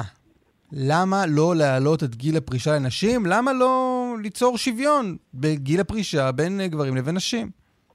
אז קודם כל, אפשר להעלות את גיל הפרישה לנשים, ההתנגדות היא לא איזו התנגדות קטגורית להעלאת גיל הפרישה לנשים, אלא בעצם אה, הבעיה היא שאם אנחנו מסתכלים על אנשים שייפגעו מהמהלך, יש נשים שירוויחו מהמהלך, כל אישה שיכולה להמשיך לעבוד, אז אכן נכון שעדיף לה גם, לנשים עצמן, להמשיך לעבוד אה, עוד כמה שנים, לצבור יותר פנסיה, אין סיבה לפרוש בגיל מאוד מוקדם כשתוחלת החיים עולה, כל זה נכון. אה, הבעיה שיש לנו שתי קבוצות של נשים שייפגעו מהמהלך הזה. קבוצה אחת הן נשים שלא עובדות, לא מצליחות להשתלב מחדש בעבודה, ונפלטו הרבה פעמים מוקדם, הרבה פעמים לפני גיל 60, יושבות בבית ומחכות, ובעצם דחיית גיל הפרישה, המשמעות עבורן זה לא עוד, שנה, עוד שנים של עבודה, אלא עוד שנים של אבטלה. אה, צריך לזכור שגיל הפרישה שעליו אנחנו מדברים, אה, ב-62 הוא גיל שבו אה, לא חייבות לפרוש, ואף אחד גם לא יכול להכריח אותה לפרוש בגיל 62, במקום הזה דווקא יש שוויון, והגיל הזה הוא 67 לגברים ולנשים גיל פרישה חובה, אלא גיל 62 הוא בעצם אה, מהווה הטבה שנשים נהנות ממנה, שמאפשרת אה, להן לקבל קודם את אה, קצבת הזקנה מהמדינה. אה, וזאת קצבת זקנה גם מותנית הכנסה, צריך להגיד, היא לא ניתנת לכל אנשים, אלא היא תלויה באיזה שהם מבחני הכנסה. אבל למה אין, למה אין, למה אין, למה, למה אין דיון, אבל יאללה, למה אין דיון דומה לגבי גברים? גם, גם גברים, אה, יש כאלה שלא מצליחים, אה, לא מגיעים אוקיי, לעבודה כל... עד לגיל המדובר, עד 67. נכון, נכון. אז קודם כל, אני חושבת שצריך לפתור את הבעיות של, גם של גברים וגם של נשים, ואם המטרה שלנו היא שוויון, אז אפשר לדבר על איך עושים שוויון. אולי אפשר להקדים את גיל הפרישה של גברים. סתם אני זורקת כדי להגיד שהמטרה של המהלך הזה היא לא שוויון. המטרה של המהלך הזה זה לחסוך כסף אה, לקופת הביטוח הלאומי על ידי דחייה של תשלומי קצבאות הזקנה. אה, גם מה שכרגע נמצא על הפרק זה דחיית אה, גיל הפרישה של נשים. אם אתה שואל אותי האם צריך אה, לחשוב מחדש על מערכת הפנסיה בישראל ועל מערכת הפרישה בישראל, חד משמעית כן, אני חושבת שפרישה לא צריכה להיות סוגיה מגדרית, אלא סוגיה תעסוקתית שנגזרת ממשלח היד, האם אתה עובד במקצוע שוחק או לא עובד במקצוע שוחק, אבל כרגע על הפרק מדובר על זה שיש כאן איזושהי הטבה שניתנת לנשים, ויש לה, ההיגיון שעומד מאחוריה. אה, זה שנשים כן מגיעות עדיין במצב הרבה יותר מוחלש, וכל הנתונים מצביעים על זה לגיל הפרישה, לעומת גברים, שוב, באיזה רמה כללית ובממוצע כמובן. אה, אני לא חושבת שזה צריך להיות מטופל בממוצע, אני חושבת שזה צריך להיות מטופל אדם-אדם, אוקיי, אבל כרגע לוקחים הטבה לכולם. איפה הדברים עומדים בדיון הנוכחי? אז באמת, אה, הדיון הנוכחי בעצם כבר יש הסכמה שגיל הפרישה יעלה. והממשלה, ואחריה חברות הכנסת הוסיפו לשם עוד שיפורים, הביאה איזשהו מתווה שבעצם אומר, אנחנו אה, נציע פיצוי לאותן קבוצות של נשים שאנחנו דואגים אה, שהן ייפגעו, שאלה אמרתי, אלה שנפלטו מוקדם, ועוד קבוצה של נשים, זה בעצם נשים שכן ממשיכות כבר היום לעבוד אחרי גיל הפרישה, אבל בגלל שהן עובדות בשכר נמוך, הן זכאיות לקבל את קצבת הזקנה החל מגיל 62 ולהמשיך לעבוד, וזו קבוצה מאוד גדולה מבין הנשים שמקבלות קצבת זקנה, זה בערך 40 אחוז מהנשים שמקבלות קצבת זקנה בגיל 62, כבר היום ממשיכות לעבוד, בשכר של פחות מ-6,000 שקלים, השכר החציוני שם הוא 4,000 ומשהו שקלים, זה קצת נשים בשכר נמוך. לא, רק תמקדי אותנו, יערה, על מה המשא ומתן כרגע? המשא ומתן עכשיו הוא כבר על כל מיני אה, אה, דברים יחסית, אני אומרת שוליים, בעצם הדברים הגדולים כבר נקבעו, נקבע שגיל הפרישה יעלה ל-65 על פני 11 שנים. יש משא ומתן אה, על, על התנאים לקבלת ההטבות. לצערי, אין משא ומתן על גודל ההטבות, לא אה, אנחנו הולכים ומאבדים אותך, אה, יערה. יש, אה, אוקיי, הקו משובש, הקו משובש, לא מבחינת... לא, לא, את מדברת יפה מאוד, זה לא... טכנית. לו אוקיי. היית, אני אשאל את זה אחרת, לו היית חברת הכנסת ג'ידא רינאוי זועבי ממרצ, שמנהלת דיונים בנושא הזה עם משרד האוצר, על מה היה חשוב לך להתעקש עכשיו? אם בכלל, לא שאת אומרת, אני מרוצה, מתווה okay, טוב. אוקיי, לא, אז אני חושבת שעכשיו, בשלב הזה, הדבר שהכי חשוב להתעקש עליו זה שתהיה לוועדת הכספים ולכנסת איזושהי אפשרות לעצור את המתווה הזה אה, בעוד שנתיים, שלוש, ארבע שנים, ולבדוק את הנתונים, לראות האם באמת נשים אה, הרוויחו מהדבר הזה, הפסידו מהדבר הזה, האם יש עלייה בשיעורי התעסוקה של נשים מבוגרות, שזאת לפחות ברמת ההצהרה של משרד האוצר המטרה של המהלך, האם באמת יש עכשיו הרבה מאוד שיח על אה, הכשרות מקצועיות לנשים מבוגרות, האם זה עובד, האם זה מצליח, אנחנו יודעים שלמדינה יש בעיה מאוד גדולה עם הנושא של הכשרות מקצועיות, היא לא מצליחה לעשות את זה טוב, ובעצם היום המתווה שעכשיו נידון קובע כל מיני חובות דיווח. שבעצם אה, מגיעות, אמורים להגיע כל שנה, משרד האוצר והביטוח הלאומי, ולהביא נתונים על עוני של נשים, על השתלבות בשוק העבודה, על, מי, על, על האם באמת הנשים האלה שאנחנו חוששים נפגעו או לא נפגעו. ו, אבל מכל הדיווח הזה אין שום סנקציה, והמתווה עכשיו הולך קדימה ל-11 שנה, בלי לעצור בדרך, וחלק מההטבות שהם נותנים עכשיו, כמו למשל הגדלה של הבטחת הכנסה, שזו הטבה לנשים מאוד מאוד עניות, רק באמת בתחתית אה, ככה של שוק העבודה, אה, וכל ההטבות האלה גם אה, הן זמניות, זאת אומרת, בעוד חמש, שש שנים הן יעצרו אוטומטית, בלי קשר לאם המצב של הנשים באמת ישתפר או לא ישתפר. אז לפי דעתי, בשלב שאנחנו נמצאים בו, זה הדבר שהכי חשוב להתעקש עליו, זה שיהיה לכנסת איזשהו, איזשהו פיקוח, אוקיי. שבאמת החוק הזה משיג את המטרה, ואפשרות לעצור אותו ולעשות איזה בחינה מחדש אה, בעוד כמה שנים. יער אמן, אה, תודה רבה. תודה. חברת הכנסת אה, ג'ידא רינאוי זועבי, שלום. שלום, שלום. מה שלומך? בוקר טוב. אני בסדר, רציתי קודם כל אה, לדעת איזה חטיף רצית מהמכונה. אה, רציתי... אה, מותר לעשות פרסומות? לא. אה, אני אמליץ למאזינים. לא לקנות את החטיפים האלה, כן. כי הם לא יוצאים במכונה. היה מדובר בהתחלה בקינדר בואנו, ואז אמרתי, בסדר, קינדר בואנו במדף אחד לא עבד, אז עברתי למדף אחר. רק נגיד, בשביל הגילוי הנאות, שכבר, אה, אתה כבר אחרי חטיף אחד שכן יצא הבוקר מהמכונה. לכאורה, לכאורה. איתנו הדיאטן שלי, קלמן ליבסקין, שלום קלמן. ואז עברתי לחטיף אחר, שאני כבר לא זוכר מה זה היה, אבל גם שם הייתה אכזבה רבתי. אה, טוב, אני אני כמעט אה, כאילו מתחרטת על זה ששאלתי. את מחוקקת, תעשי. משהו. בואי נלך אז, ל- אה, בואי נלך לענייני גיל הפרישה. נלך- לעניין. יש משהו שאת לא מסכימה מהדברים ששמעת? אה, א', אני רוצה להגיד שאני, מבחינתי, באופן אישי, אני מרגישה שאני תכף אה, סוגרת מעגל אישי, משום שב-2016 הייתי שותפה בוועדה הציבורית שהקים אז שר האוצר כדי לבחון את, ה, את המתווה אה, לגיל פרישה, וש, ושאז בזמנו זה נגנז, לצערי הרב, על ידי הממשלות הקודמות. אה, אז לכן, מה שהיום אנחנו מובילות כחברות כנסת מן הקואליציה, אה, זה מתווה שאני יכולה לחיות איתו בשלום, אני כפעילה חברתית, אה, כאישה שבאה מהחברה הערבית, שהנשים הערביות הן חלק מהאוכלוסיות המוחלשות והמודרות. אה, ונכון שיש אה, עוד אה, אה, אה, אפשרויות אה, רבות לשיפור, אבל אה, בסך הכל אני יכולה להגיד... לגבי ש- מנגנון הפיקוח, אבל שיערה דיברה עליו. אז יפה. אה, אנחנו מאוד מאוד התעקשנו. במהלך אה, כל הדיונים שנמשכו בחודשיים וחצי האחרונים, אה, כן להביא את המתווה ואת, ה, ואת היישום שלו בחובת דיווח, לא רק כי בעצם משרד האוצר רצה שהוא יביא את, את הדיווחים רק לשר האוצר, ואנחנו כן התעקשנו שזה יובא גם לוועדת הכספים, שאני חברה בה, פעם בשנה, בכדי באמת לבחון את, ה, את, ה, את היעדים ואיך הם אה, מבוצעים. האמת שמה שהכי מדאיג אותי אה, זה הנושא של, של הכשרות אה, אה, מקצועיות, ואני רוצה לדייק ולומר התאמות, כי מד- אה, מדברים הרבה מאוד על, על הכשרות, ושולחים אה, נשים, ואגב, לא רק אה, נשים, גם גברים, שולחים אותם לכל מיני הכשרות אה, מקצועיות שעולות טונות של כסף, אבל בסופו של דבר באנד גיים, אה, אנחנו מגיעים למצב שבו אה, נשים וגברים לא, אה, לא אה, כאילו, לא, מבצע, לא, לא יכולים אה, אה, אה, לעבוד אה, גם אחרי ההכשרות המקצועיות ש- שעברו. ולכן אה, זה מה שמדאיג אותי. אני שמחה ש- להגיד שהשרה ל- לכלכלה אה, גם אה, הכניסה את האנשי ונשות המקצוע אה, שלה במשרד. אל אה, הסיפור הזה, ואני אה, חושבת שככה נוכל באמת אוקיי. אה, אה, לבחון את הסוגיה ולראות שהיא מבוצעת ומיושמת. אני רואה שכועסים עלייך אה, במפלגה שלא היית ב... במליאת הכנסת בזמן הישיבה לזכרו של יצחק רבין. אה, לא ראיתי אותי עליי, אף אחד לא ראיתי. ציוץ של אה, ליאור קינן מערוץ 13 שמספרת שנעדרת גם משם וגם אה, מהר הרצל ומביאה שם ציטוט של גורמים במרץ, זה לא בטעות, זה לא מייצג את מרץ, נצטרך לבדוק את זה.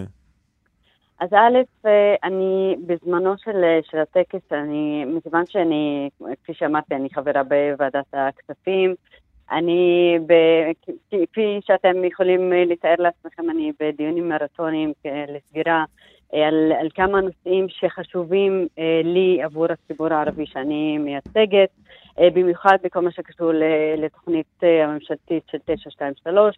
אה, דיברתם על הסוגיה הזאת גם, גם לפני כן, בנושא של, אה, של אכיפה ו- ומיגור אה, משפחות הפשע. לא, זה חשוב, אבל כל זה היה אז- אז- באמצע, אז- בזמן של ה- של אנחנו, הדיון, בת- אה, של אה, האירוע אה, אה, בכנסת? חבר'ה, חבר'ה, את- אתמול בלילה סיימנו את הדיונים על, על מתווה גיל פרישה בשעה שתיים אה, בלילה, אה, ואני עכשיו נמצאת אה, בכנסת שוב.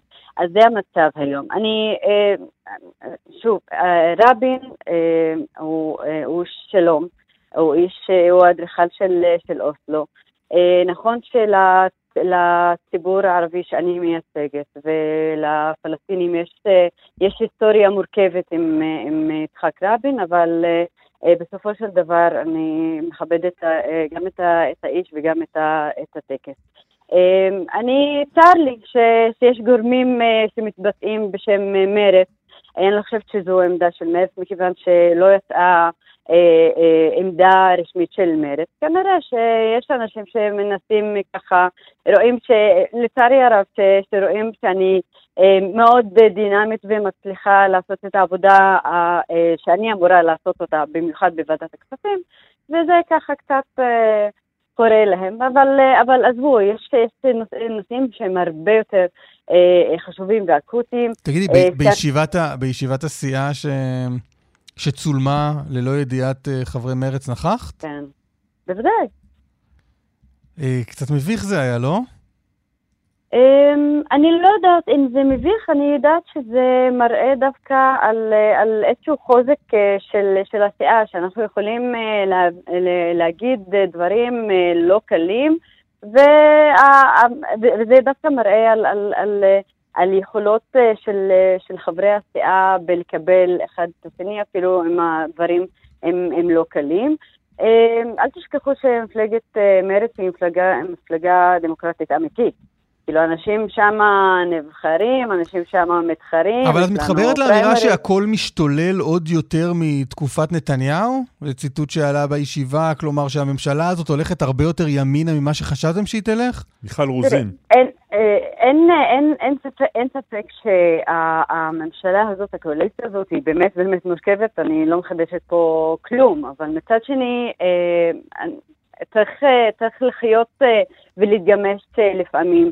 אה, אני, אני, אני אה, יכולה להגיד לכם שאני אה, בהרבה מקרים גם מתסכלת, כמוני כמו חברי, חבריי לסיעה, מזה שהצעות חוק פרטיות שאני רוצה לקדם, הן נחתמות מכיוון שאנחנו כל הזמן בקואליציה רוצים לשמור על איזשהו, איזשהו איזון. יש, יש הצבעות שהן מאוד מאוד קשות גם לי באופן, באופן אישי. מה למשל? אה, אה, כל הסיפור הזה ש, שהיה על, על חוק האזרחות היה, היה לא קל בכלל. אה, שוב, אני... זה לא היה, זה עוד יהיה. זה, זה תלוי, זה, האמת היא ש, שזה תלוי באיילת שקד, וזה תלוי, אם היא תביא את זה שוב, את החוק הזה, אני חושבת שאנחנו נמצאים במצב שבו בעצם אה, הקואליציה, במיוחד אה, במרצ ו- ורע"מ, אה, אנחנו כאילו מייצגים ציבור שלם, שבו אנחנו נרצה לראות את, ה- את מה שנקרא את ה-checks and balances בתוך, בתוך הסיפור הזה. לא, לא הבנתי, אבל אם איילת שקד מביאה את חוק האזרחות שוב, מה אתם מצביעים? מה את מצביעה? אני לא חושבת שזה, שזה יעלה על הפרק בחודשים הבאים. אה, יש לנו אירוע הרבה יותר אה, מסיבי היום, שזה להביא את, אה, את אה, חוק ההסדרים ותקציב המדינה אה, להצבעה. אה, אנחנו מדברים על אה, תכף אה, של אה, עוד... אה, אבל אם זה יעלה, את לא תתמכי שוב בחוק הזה? אני, אה, מה ש- מה שהצגנו אז במתווה, במתווה הראשון של, אה, של חוק האזרחות, אה, היה מתווה שאני יכולתי, נכון, זה היה לי קשה רגשית, אבל יכולתי להגיד לעצמי אה, שאם באמת אנחנו נגיע למצב שבו אה, יש אישור אה, של, של, של אזרחות של אה, כמה מאות או, או אלפי אה, משפחות אה, אה, שהן סובלות. תראה, מדובר בסוגיה הומנית, אה, הומניטרית ממדרגה ראשונה. מדובר על, על משפחות שהן אה, אה, סובלות ב, ביום-יום שלהן. מדובר על, זה בדרך כלל נשים אה, שאין להם אה, אה, הסדר אזרחי אה, נ- נאות וראוי. מ- מיכל רוזין העלתה לה- עוד כמה, עוד כמה דברים שמפריעים לה, כמו למשל ההצהרה הזאת של יושב ראש תקווה חדשה, שר המשפטים גדעון סער, שעוד רגע ביבי אה, הולך לכאורה, ואז אפשר יהיה לצרף את הליכוד לקואליציה. זה משהו שמפריע לך? א', בפול... אה, מה, שאני, מה שלי לא מפריע זה שאני יודעת מראש שבפוליטיקה יש המון המון הפתעות. אה, לפעמים לטוב, כמו שקרה לנו. עכשיו במרץ שקיבלנו שישה מנדטים, ולפעמים ל- לרע. אה, אני חושבת שיש משהו שהוא הרבה יותר מגבש בקואליציה הזו. אה, מאשר אה, ביבי לא ביבי, אני חושבת לא, ש... לא, אבל אני שואל אותך אה, על האמירה הזאת של גדעון סער, שלכאורה, אם יולי אדלשטיין יחליף את בנימין נתניהו, אפשר יהיה לצרף את הליכוד. זו אמירה שמפריעה ואני, לך? ואני, ואני, ואני עונה שבסופו של דבר מרצ היא, היא גם מפלגת קואליציה היום, אבל היא במשך שני עשורים הייתה מפלגת אופוזיציה זה לא מה שאני שואל. וזה מה ש... זה, זה, זו התשובה שלי, שבעצם מה שאני אומרת זה שאם בסופו של דבר אה, מרצ תחזור להיות אה, אופוזיציה, אה, היא תהיה אה, מפלגה אופוזיציונרית אה, לא, אבל למה שמרצ תחזור להיות. אופוזיציה? שאלתי על האמירה של אה, גדעון סער שיצרפו את הליכוד, זה אומר שזה יבוא על חשבונכם בהכרח? אה, אני חושבת שזה, אני מניחה, בוא נגיד זה ככה, אני מניחה שזה מה, ש, מה, מה שהתכוון, יכול להיות שלא, אה, ושוב, אי אפשר לדעת בקונסטלציה הנוכחית או, או העתידית מה, לך יש מה בעיה לשבת יהיה. עם הליכוד? אה, תראה, אני יושבת בקואליציה שהיא אה, יחד עם אה, חברים מימינה. אה, אנחנו מכירים את הקואליציה, כן. כן. קראנו עליה, כן. כן, אז אני אומרת שמי היה מאמין אה, שאנשים כמוני ישבו ביחד ויעבדו ב- בדברים, במיוחד... אז אני שואל שוב, לא מפריע ה- לך שגדעון סער, לכאורה, שוב, כי לא היה ברור לגמרי, אבל לא, לא, לא מפריע לך ש, ש, ש, שגדעון סער אה, זומם לצרף את הליכוד ללא נתניהו? אני לא יודעת מה, מה גדעון סער האמת זומם או לא זומם. מה שאני יודעת זה שזה מה, מה שאני מתכוונת uh, לעשות, ומה שאני מתכוונת לעשות זה באמת לקדם את הנושאים uh, שאני רוצה uh, לקדם במהלך הקדנציה הזאת, ואתם עדיין לא שאלתם אותי מה, מה אני רוצה לקדם. אני, לא, אחד דיבר- הדברים... פתחנו איתך בענייני גיל הפרישה, זה משהו לא, שאת מקדמת, בסדר, לא? אבל, אבל, נכון, אבל... לא דיברנו איתך על מכונות של חטיפים על כל מיני דברים כאלה, דיברנו על גיל הפרישה. זה, נכון. אשמתי, תוכנית זה, אשמתי, אני, אני אשמה. אבל אני כן, כן חשוב לי אה, רק אה, לגנוב אה, דקה וחצי ולדבר על אחד הפרויקטים שאני, שאני מובילה ושאני מאוד מאוד אה, גאה בו. ואגב, הוזמנתי ל, לביתו של, של הנשיא בוז'י הרצוג ביום ראשון, ודיברתי איתו על זה, והוא... מה זה זה? אה, ואני שמחה שהוא, שהוא אה, בעד. אה, זה כל הנושא של ייצוג הולם של אה, ערבים במשרדי ממשלה ובחברות ממשלתיות, אבל בדרג בכיר. כי מה שקורה היום זה שנכון, יש, יש ערבים ב, אה, במשרד המשפטים ויש ערבים בחברת החשמל, אבל, אבל אלה הם לא אנשים שנמצאים ב- בדרגים בכירים, ואני רוצה להתעקש על זה שגם יהיו בדרגים הבכירים ייצוג הולם ל- אוקיי. אה, לצעירים וצעירות הערביות, כי אני מאמינה במעמד ביניים ערבי חזק, אה, כי זה ייצב אה, לא רק אה, לחברה הערבית, אלא. בכלל למדינה. תגידי עוד נקודה אחת, מה חשבת אתמול על האירוע בבית החולים קפלן, שבו חבר הכנסת איימן עודה דחף את אה, חבר הכנסת איתמר בן גביר? אז א', אה, אה, יש לי שלושה דברים להגיד על זה. שלושה? א', אה, כן, א', אה, אה, אני תמיד אה, חושבת ככה, לצערי. אה, א', אני, אני אומרת שאני כמובן נגד אה, כל אלימות, פיריוד, אוקיי? זה, זה אחד. שתיים, אה, אה, אני מבחינתי מצרה על כך שאנחנו מגיעים למצבים כאלו שיש בהם אה, אלימות בין חברי כנסת. אבל אה, בנוסף לזה, אל, אל לנו לשכוח מי זה איתמר בן גביר, אל לנו לשכוח שהוא פרובוקטור. הוא רק לפני אה, שבוע ניסה אל לנו לשכוח שמי שדחף את מי אתמול זה איימן עודה את איתמר בן גביר. אני לא, אני לא, אמ- אני לא אמרתי, אה, הנה, אני פתחתי ואמרתי לא, שאני לכן אני אומר, זה האירוע. אלימות, לא, זה ש- זה שיש לך ביקורת על על איתמר בן גביר בהרבה זה- דברים אחרים, זה האירוע, אני מסכימה איתך שזה האירוע, אבל, אבל לאירוע הזה יש קונטקסט, והקונטקסט הוא פרובוקציות. אה, רק לפני שבוע וחצי איתמר בן גביר הגיע לכפר קאסם. אני אז בזמנו שלחתי מכתב אה, לשר לביטחון הפנים ולקצינה הכנסת כדי לבקש מהם למנוע ממנו אה, להגיע, כי אה, די עם ההסתה הזו, די עם הפרובוקציות שזה דיון מעניין, אבל זה לא מה שקרה אתמול. אבל אני רואה את זה בקונטקסט הזה. מה, מי זה איתמר בן גביר? שבגלל שאיתמר בן גביר עשה פרובוקציה בכפר קאסם, אז בגלל זה איימן עודה יכול לדחוף אותו? אה, שמע, איפה שמעת אותי? לא, אבל הדיון אבל הדיון. אבל הדיון. אבל איפה שמעת אותי? לא, אני מנסה להבין איך כשאיימן עודה דוחף את איתמר בן גביר, הסיפור הוא איתמר בן גביר הוא פרובוקטור. אני אומרת שאני, שאני מגנה כל אלימות. בוודאי ש- בין, בין שני אה, חברי כנסת. אני גם, אה, תשמע, אני גם אה, שמ, אה, שמעתי אתמול איזשהו ראיון הזוי, שמישהו, איזשהו שדרן שתקף את חברת הכנסת אה, שירלי פינטו על זה שהיא חירשת ולכן הוא, הוא אה, מודה לאל ש, שאפשר לשמוע את הקול שלה. הגענו למצב שיש אלימות מילולית ו- ו- ופיזית אה, שהיא, שהיא זולגת לתוך משכן הכנסת, ואני, ואני מצרה על כך. אה, שאלת אותי לגבי איתמר בן גביר, לא שאלתי, ש- שאלתי לגבי איימן עודה. אז- אני התייחסתי, אז אני התייחסתי, ואת אה, התייחסת אה, לאיתמר בן גביר. ואני התייחסתי ל- ל- לאיתמר בן גביר, ואני אומרת שאיתמר בן גביר אה, עובר כל גבול בפרובוקציות שלו. אתה יכול להיות מחוקק, וגם איימן עודה עבר את הגבול. אז אני, אני היום אני- אני שואל. אפגוש אותו במליאה. אני, אז אני אומרת, אני היום אפגוש אותו במליאה, אני אשאל אותו מה היה בדיוק, ואיך מה, לא ראית מה היה? אה, איך הגעת למצב שבו יש, יש, יש כזו, אה, יש, יש כאלה אה, אה, סצנות אה, שהן לא, הם, לא לעניין, הם לא לעניין.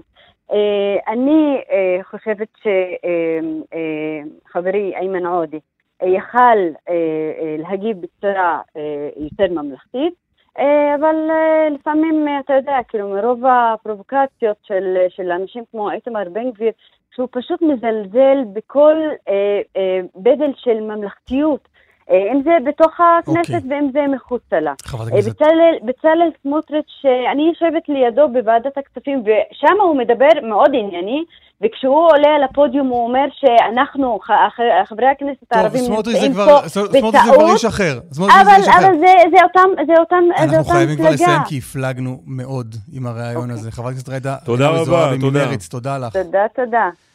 אה, תגובת אה, דובר אגד על הריאיון עם יחזקאל שמואל, נהג האוטובוס שנרגם באבנים. סוף השעה הקודמת.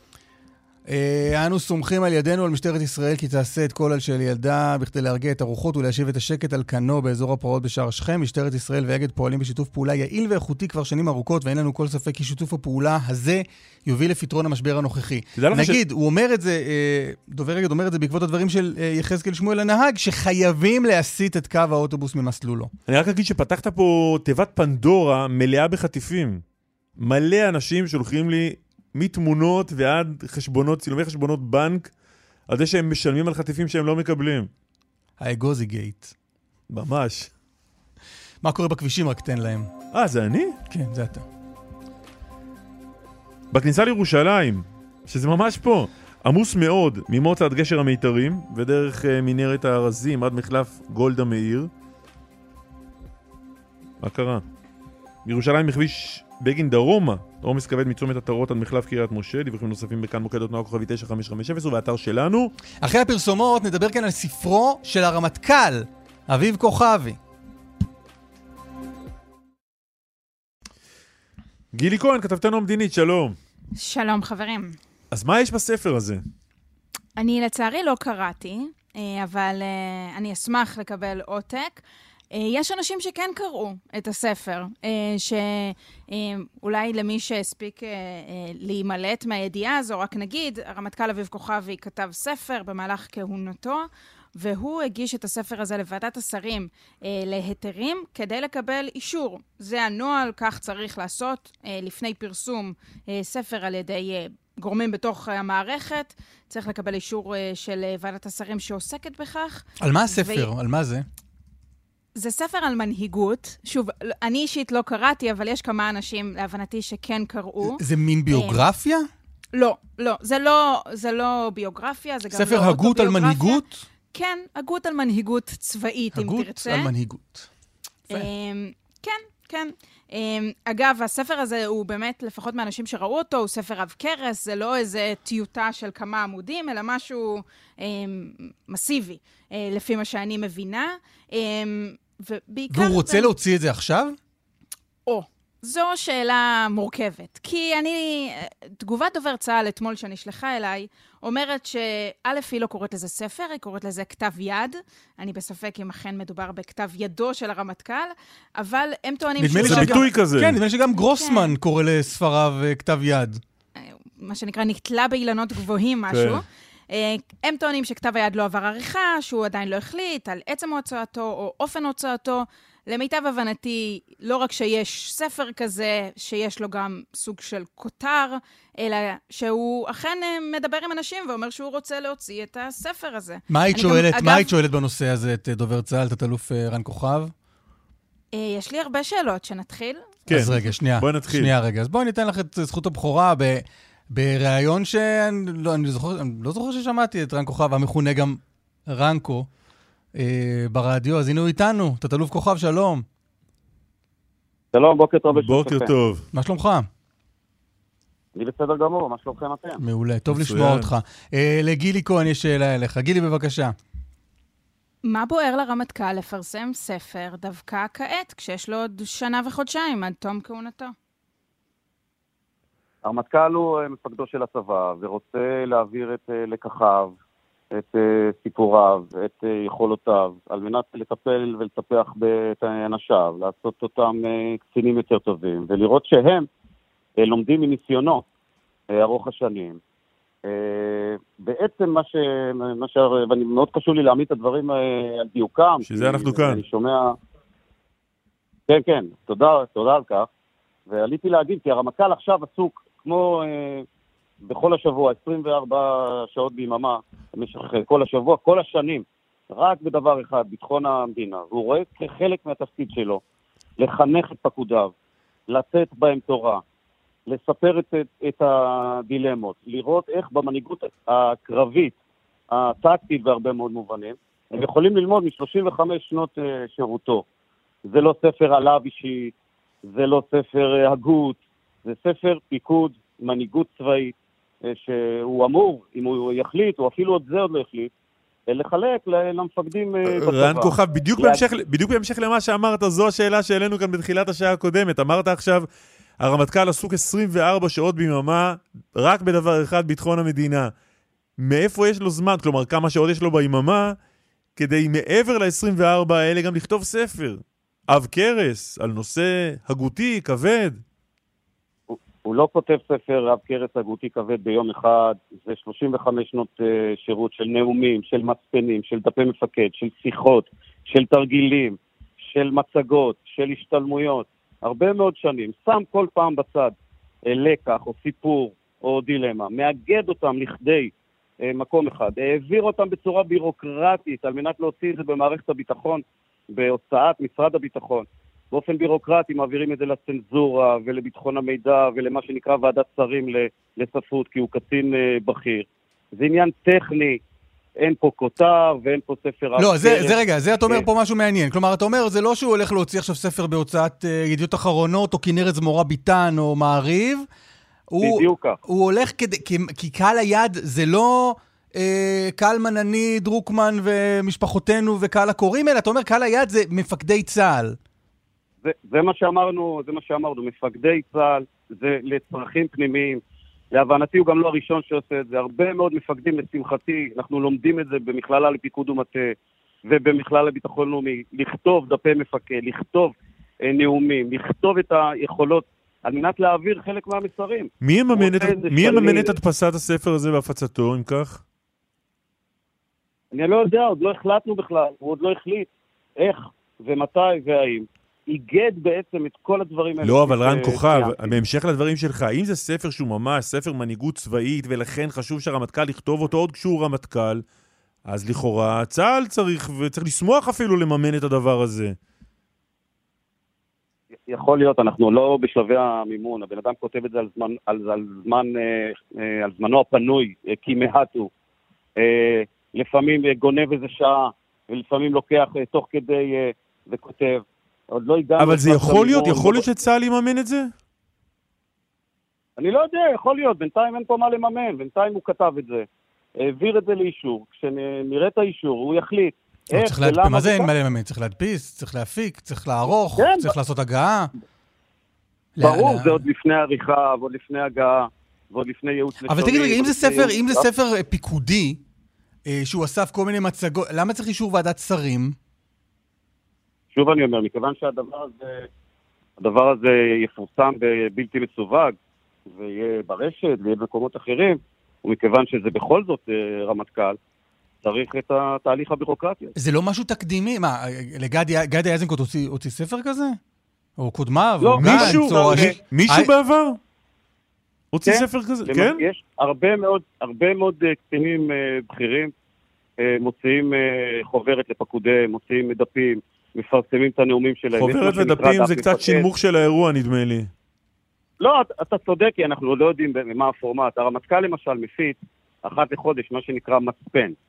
מצפן זה 30-40 שניות, דקה של uh, בקולו, מפיץ את זה לפקודיו. הוא גם הולך מפיץ פקודות יום, אבל אנחנו. לא מדברים כאן על פקודת יום. אני חוזר למה שאסף שאל. אתה- אתה מכיר מקרה מהעבר שרמטכ"ל, אתה יודע מה? לא של מדינת ישראל, איזשהו רמטכ"ל, אתה מכיר אירוע כזה?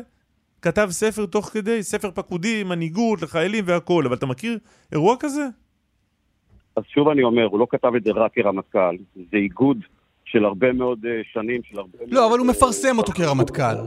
הוא כותב, הוא עוד לא מפרסם אותו כרמטכ"ל, הוא כותב את זה 30 שנה, וגם הוא לא כותב את זה. זה בעצם ongoing, זה חלק מהדברים שהוא עושה ממילא. זה חלק מהשיחות, מהנאומים, מהמצפנים, מדפי המפקד. לא, אבל אם הוא רוצה היום, להפיץ- מ- להפיץ את זה. למפקדי צה"ל, אז הוא הולך לעשות את זה כן. כרמטכ"ל. זה- פתאום עכשיו אה, בני גנץ אה, ירצה להפיץ ספר בקרב מפקדי צה"ל, טוב, בני גנץ הוא שר הביטחון, דוגמה לא טובה. גבי אשכנזי ירצה להפיץ ספר בקרב מפקדי צה"ל, זה לא קשור. לא, אבל שוב, חשוב לי, ל... חשוב למסגר את זה נכון. אני לא רואה בזה, אנחנו, שום דבר רע שמפקד מאגד לפקודיו את, אה, את, אה, את מה שהוא כתב. את אין רע. אבל הוא כן עושה את זה כרמטכ"ל. הוא עושה את זה גם כרמטכ"ל, הוא עושה את זה כבר 30 שנה. עכשיו הוא איגד את הדבר הזה, אפשר לקרוא לזה אה, ספר אה, או כתב יד. העביר את זה כדי לראות איך מתקדמים. יעבירו לנו את ההערות הביטחוניות והאחרות. יחליט הרמטכ"ל איך הוא רוצה לפרסם, למי הוא רוצה לפרסם, מה קהל היעד, וכך, אה, וכך הלאה. אני ממש אה, רואה את זה אחרת לגמרי מכם. אני חושב שהדבר לא, כי בשביל נכון, לפרסם. חוברת, כמו שאתה מדבר עליה, לא צריך את ועדת השרים לענייני פרסומים, ולא זוכר איך קוראים לה בדיוק. לא צריך את זה. זה לא חוברת רגילה. אני לא, אני לא, לא יודע אם זאת תהיה חוברת, לא חושב שזאת תהיה חוברת. אני באמת מה הוא חושב עבר? אתה יכול להגיד מה הוא עבר לאישור ועדת השרים? כמה עמודים זה? אה, אני יודע כמה מאות בודדות, כמה עשרות אה, רבות, אני יודע, בין 100 ל-200 אה, עמודים. לצערי, אני עוד לא קראתי את הספר, אני מחכה לקרוא וללמוד, כי אני חושב שיש מה ללמוד מהאיש. יש מה לא, על זה- על זה אין. ויכוח, זה לא הדיון. אין כוונה שהוא ימכור את זה בחנויות? אני לא חושב, אני לא חושב, הוא עוד לא החליט, אבל אני לא חושב, לא הייתי, לא הייתי אה, אה, אה, קורא לזה כותר, כמו שזה קראו, ולא הייתי מתייחס לדבר הזה בציניות אה, בין משימה למשימה. גם עכשיו, לא, אף אחד לא מתייחס אני אגלה לכם- בציניות, שאלנו שאלות, זה הכל. אף אחד לא מתייחס בציניות. לא לרמטכ"ל לא, ולא ל... שמעתי- שמעתי אה, מוקדם יותר שבין איראן, בין איראן לג'יהאד האיסלאמי, הרמטכ"ל, אה, הרמטכ"ל אה, כותב, זה לא המצב, עסוק 24/7 בביטחון המדינה, עושה להגנת כולנו, 35 שנה. אני לא חושב שזה רע, אני חושב שזה חלק מאחריותו. אני חושב שזה חלק מהצורך שלו לחנך, לפקד, להאמין, להנהיג את האנשים שלו. אין עם זה שום בעיה, וכשהוא יחליט איך לפרסם את זה, אנחנו נודיע את זה, לא שומרים את זה בסוד ולא מסתירים את זה, ואין מה להתבייש בזה, אנחנו מאוד גאים בזה. דובר צה"ל, תת-אלוף רן כוכב, רנקו. אה, הבנתי שאתה מעדיף פרנקו. ככה, רנקו, זה קיצור של רן כוכב, אה, אה, כותבים את זה עם כף. כן. רן, כן, תודה לכם, תודה ש... תודה לך, אה, תודה. לתת לי ולהסביר. אנחנו פה תמיד. תמיד. בשבילך תמיד. תודה רבה, דובר צה"ל. ותודה רבה לגילי כהן תודה. שהביאה את הסיפור המאוד מעניין הזה. באמת מעניין. גילי, איתנו? יש לך עוד הערה לסיום? כן, כן. Uh, קודם כל, אני חייבת לומר שעניין אותי משפט אחד ששמענו מרן כוכב, שאומר שהוא בכלל לא קרא את הספר של הרמטכ"ל. אז אני רק אגיד שהספר הזה נמצא כבר בכמה מקומות שניתן לקרוא בהם, ולמיטב ידיעתי, מכיוון כן, עוד שהצצתי רגע- אתמול עוד רגע- בפקודות המטכ"ל, עוד רגע חשבתי שאת אומרת, אביב כוכבי חותם קטע על ספרו בדוכן אה, צומת ספרים. כן, שבוע הספר העברי. כן. אה, בפקודות אה, המטכ"ל, שעוסקות בדיוק בשאלה הזו, אה, איך אה, מפרסמים דברים, צריך לעבור אישור דובר צה"ל. אה, Hmm. אני יכולה אה, אה, לרדת לעומקם של פקודות, אני מבטיחה שאני אעשה את זה, אבל זה ככה צץ לי, כי אני זוכרת שבפקודת מטכ"ל שעוסקת בפרסומים, צריך לקבל את אישור דובר צה"ל. רן כוכב אומר לנו, לכם כעת, שהוא לא קרא את הספר. גילי, תודה רבה. תודה, תודה. תודה, חברים.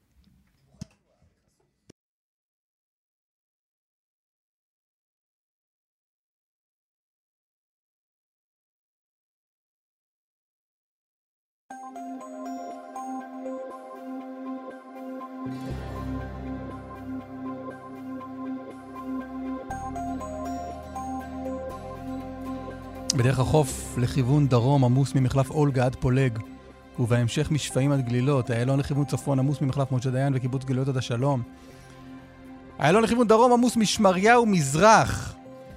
אין להתבלבל עם שמריהו מערב, זה שמריהו מזרח עד השלום. איש אחר לגמרי. כן. שמריהו מערב אה, בכלל לא גר כאן יותר לדעתי. עוד דיווחים, כאן מוקד התנועה, כוכבי 9550 ובאתר. אחרי הפרסומות נשוב עם עוד דברים.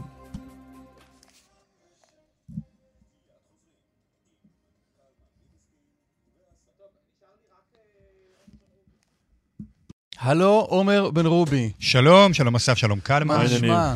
בסדר גמור, ברוך השם. פרשת השבוע, וירא. וואחד פרשה. האמת, אה, כמו כל הפרשות בספר בראשית, גם היא אה, פרשה אוניברסלית, כמו שהיא יהודית ומרובת אירועים והתרחשויות. מה יש בפרשה הזו? נזכיר. ביקור המלאכים אצל אברהם אבינו, הם גם נותנים לו את הבשורה על לידתו העתידית של יצחק. סיפור סדום ועמורה, כולל המשא ומתן של אה, אברהם על גורלם של אנשי סדום. אשת לוט הופכת לנציב מלח. שיא השיאים אולי, עקדת יצחק, אחד מהסיפורים המכוננים בהיסטוריה האנושית. דחסו, הסופר דחס הרבה מאוד אה, אירועים, זה כמו סוף עונה כזה. כן, למרות מרגיש שאתה חייב לקדם את העלילה, אתה דוחף את כל מה שנשאר לך לפרק אחד. זה לא יאומן, גדולתם של האישים האלה והסיפורים המכוננים וכמה מהם נמצאים באמת, אתה צודק שאפשר היה לכתוב ספר, נניח, אברהם, חומש שלם שכולו על אברהם אבינו וסיפוריו. נציע את הרעיון הזה לאביב כוכבי. בפרשה הזו יש סיפור נוסף מכונן, המשך ההשתלשלות של מערכת היחסים המורכבת והקשה במשולש, אה, לא נקרא לו חלילה משולש רומנטי, כי הרבה רומנטיקה לא הייתה שם, במשולש הזה שבין אברהם אבינו, שרה אימנו והגר, השפחה המצרית. נזכיר ששרה, שהייתה עקרה, ביקשה להיבנות מהגר, שילדה לאברהם את אה, בכורו ישמעאל. ישמעאל נחשב על פי האסלאם לאבי האומה הערבית. ומכאן הרי יוצא שהערבים והיהודים הם בני דודים, וכל זה קרה בפרשה הקודמת, לך לך, וממשיך אל הפרשה שלנו. וירא שבה יצחק נולד, והגר מגורשת למדבר עם בנה ישמעאל.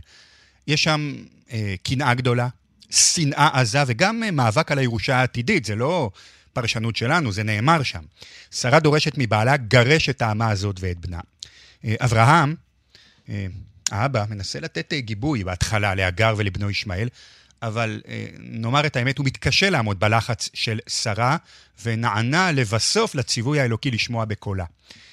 ככה מגרש יצ- יצחק את הגר וישמעאל, ושם במדבר באר שבע נגמרים להם המים. ברגע האחרון ממש מופיע מלאך אלוהים, מתגלה באר מים, והסיפור הזה מסתיים בפסוק, ויהי אלוהים את הנער ויגדל, וישב במדבר, ויהי רובה קשת, וישב במדבר פרן.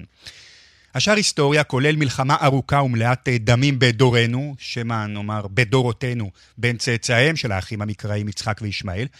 אה, ומי שעשה מזה שיר מלא חמלה ונחמה להגר הבוכה ולילד שמושלך תחת השיח במדבר ללא מים, הוא שלום חנוך. וזה אחד משיריו המוקדמים, שזכה לביצוע של אריק איינשטיין ב-1967. אגב, זו גם דוגמה נוספת לנוכחות של ארון הספרים היהודי במוזיקה הישראלית הפופולרית, גם כשההקשר הוא לאו דווקא אמוני, אלא תרבותי, היסטורי, ספרותי, יהודי. אז הנה, הגר, שיר בן 55 שנים שמציב בקדמת הבמה, דמות שולית יחסית, שילדה לאברהם אבינו את בנו הבכור, בן דוד שלנו ישמעאל, והכל נשען על פרשת השבוע הזה, חומש בראשית, פרשת וירא. רוקנרול יהודי. בן רובי, תודה רבה. תודה, תודה.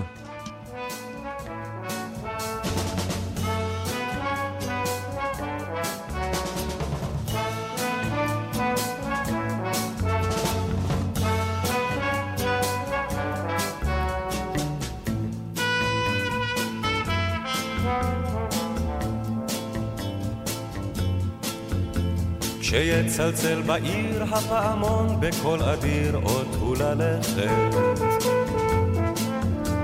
השליכי את צרורך על גב ואת עינייך נמנעי מבכי. אמצי את יד ילדך יד ישמעאל, ושאי אותו עמך אל התבל.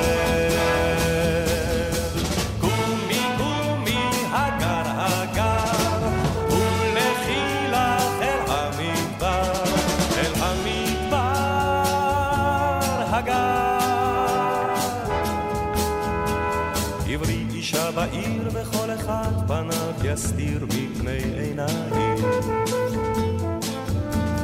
אמרי שלום ברכי הגר את מי אשר בעיר נשאר אחראי. אמצי את יד ילדך יד ישמעאל, ושאי אותו עמך אל התבל.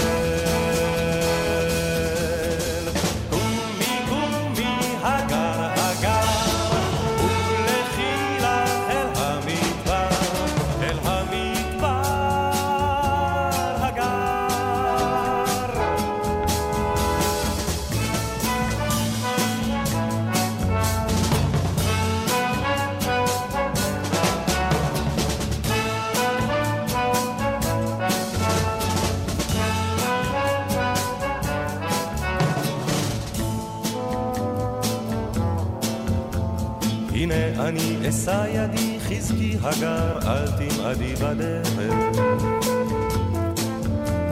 אל תעצרי למחות דמעות עינייך, הלכות עד בוא הערב. אמצי את יד ילדך, יד ישמעאל, ושאי אותו עמך אל התבל.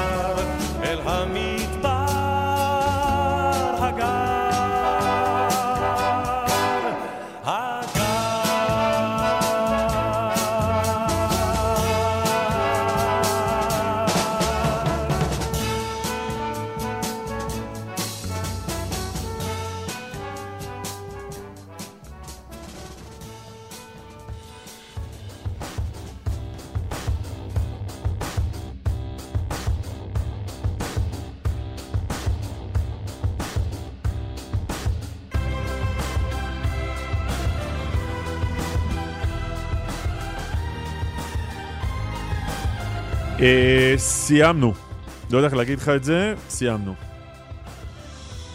בסדר. לא, אני עובר פה על התגובות בטלגרם. אה, איתן כותב, הנה, אני אתן, אבחר תגובה אחת מתוך התגובות הרבות שנשלחו כאן. טוב שהרמטכ"ל משקיע זמן בעיסוק ברוח הצבא, אדם שמבין את האתגר המרכזי שבפנינו. אה, גיל כותב, הולך להיות הספר הכי נמכר בזכות הפרסום הזה. תרגיל שיווקי גדול.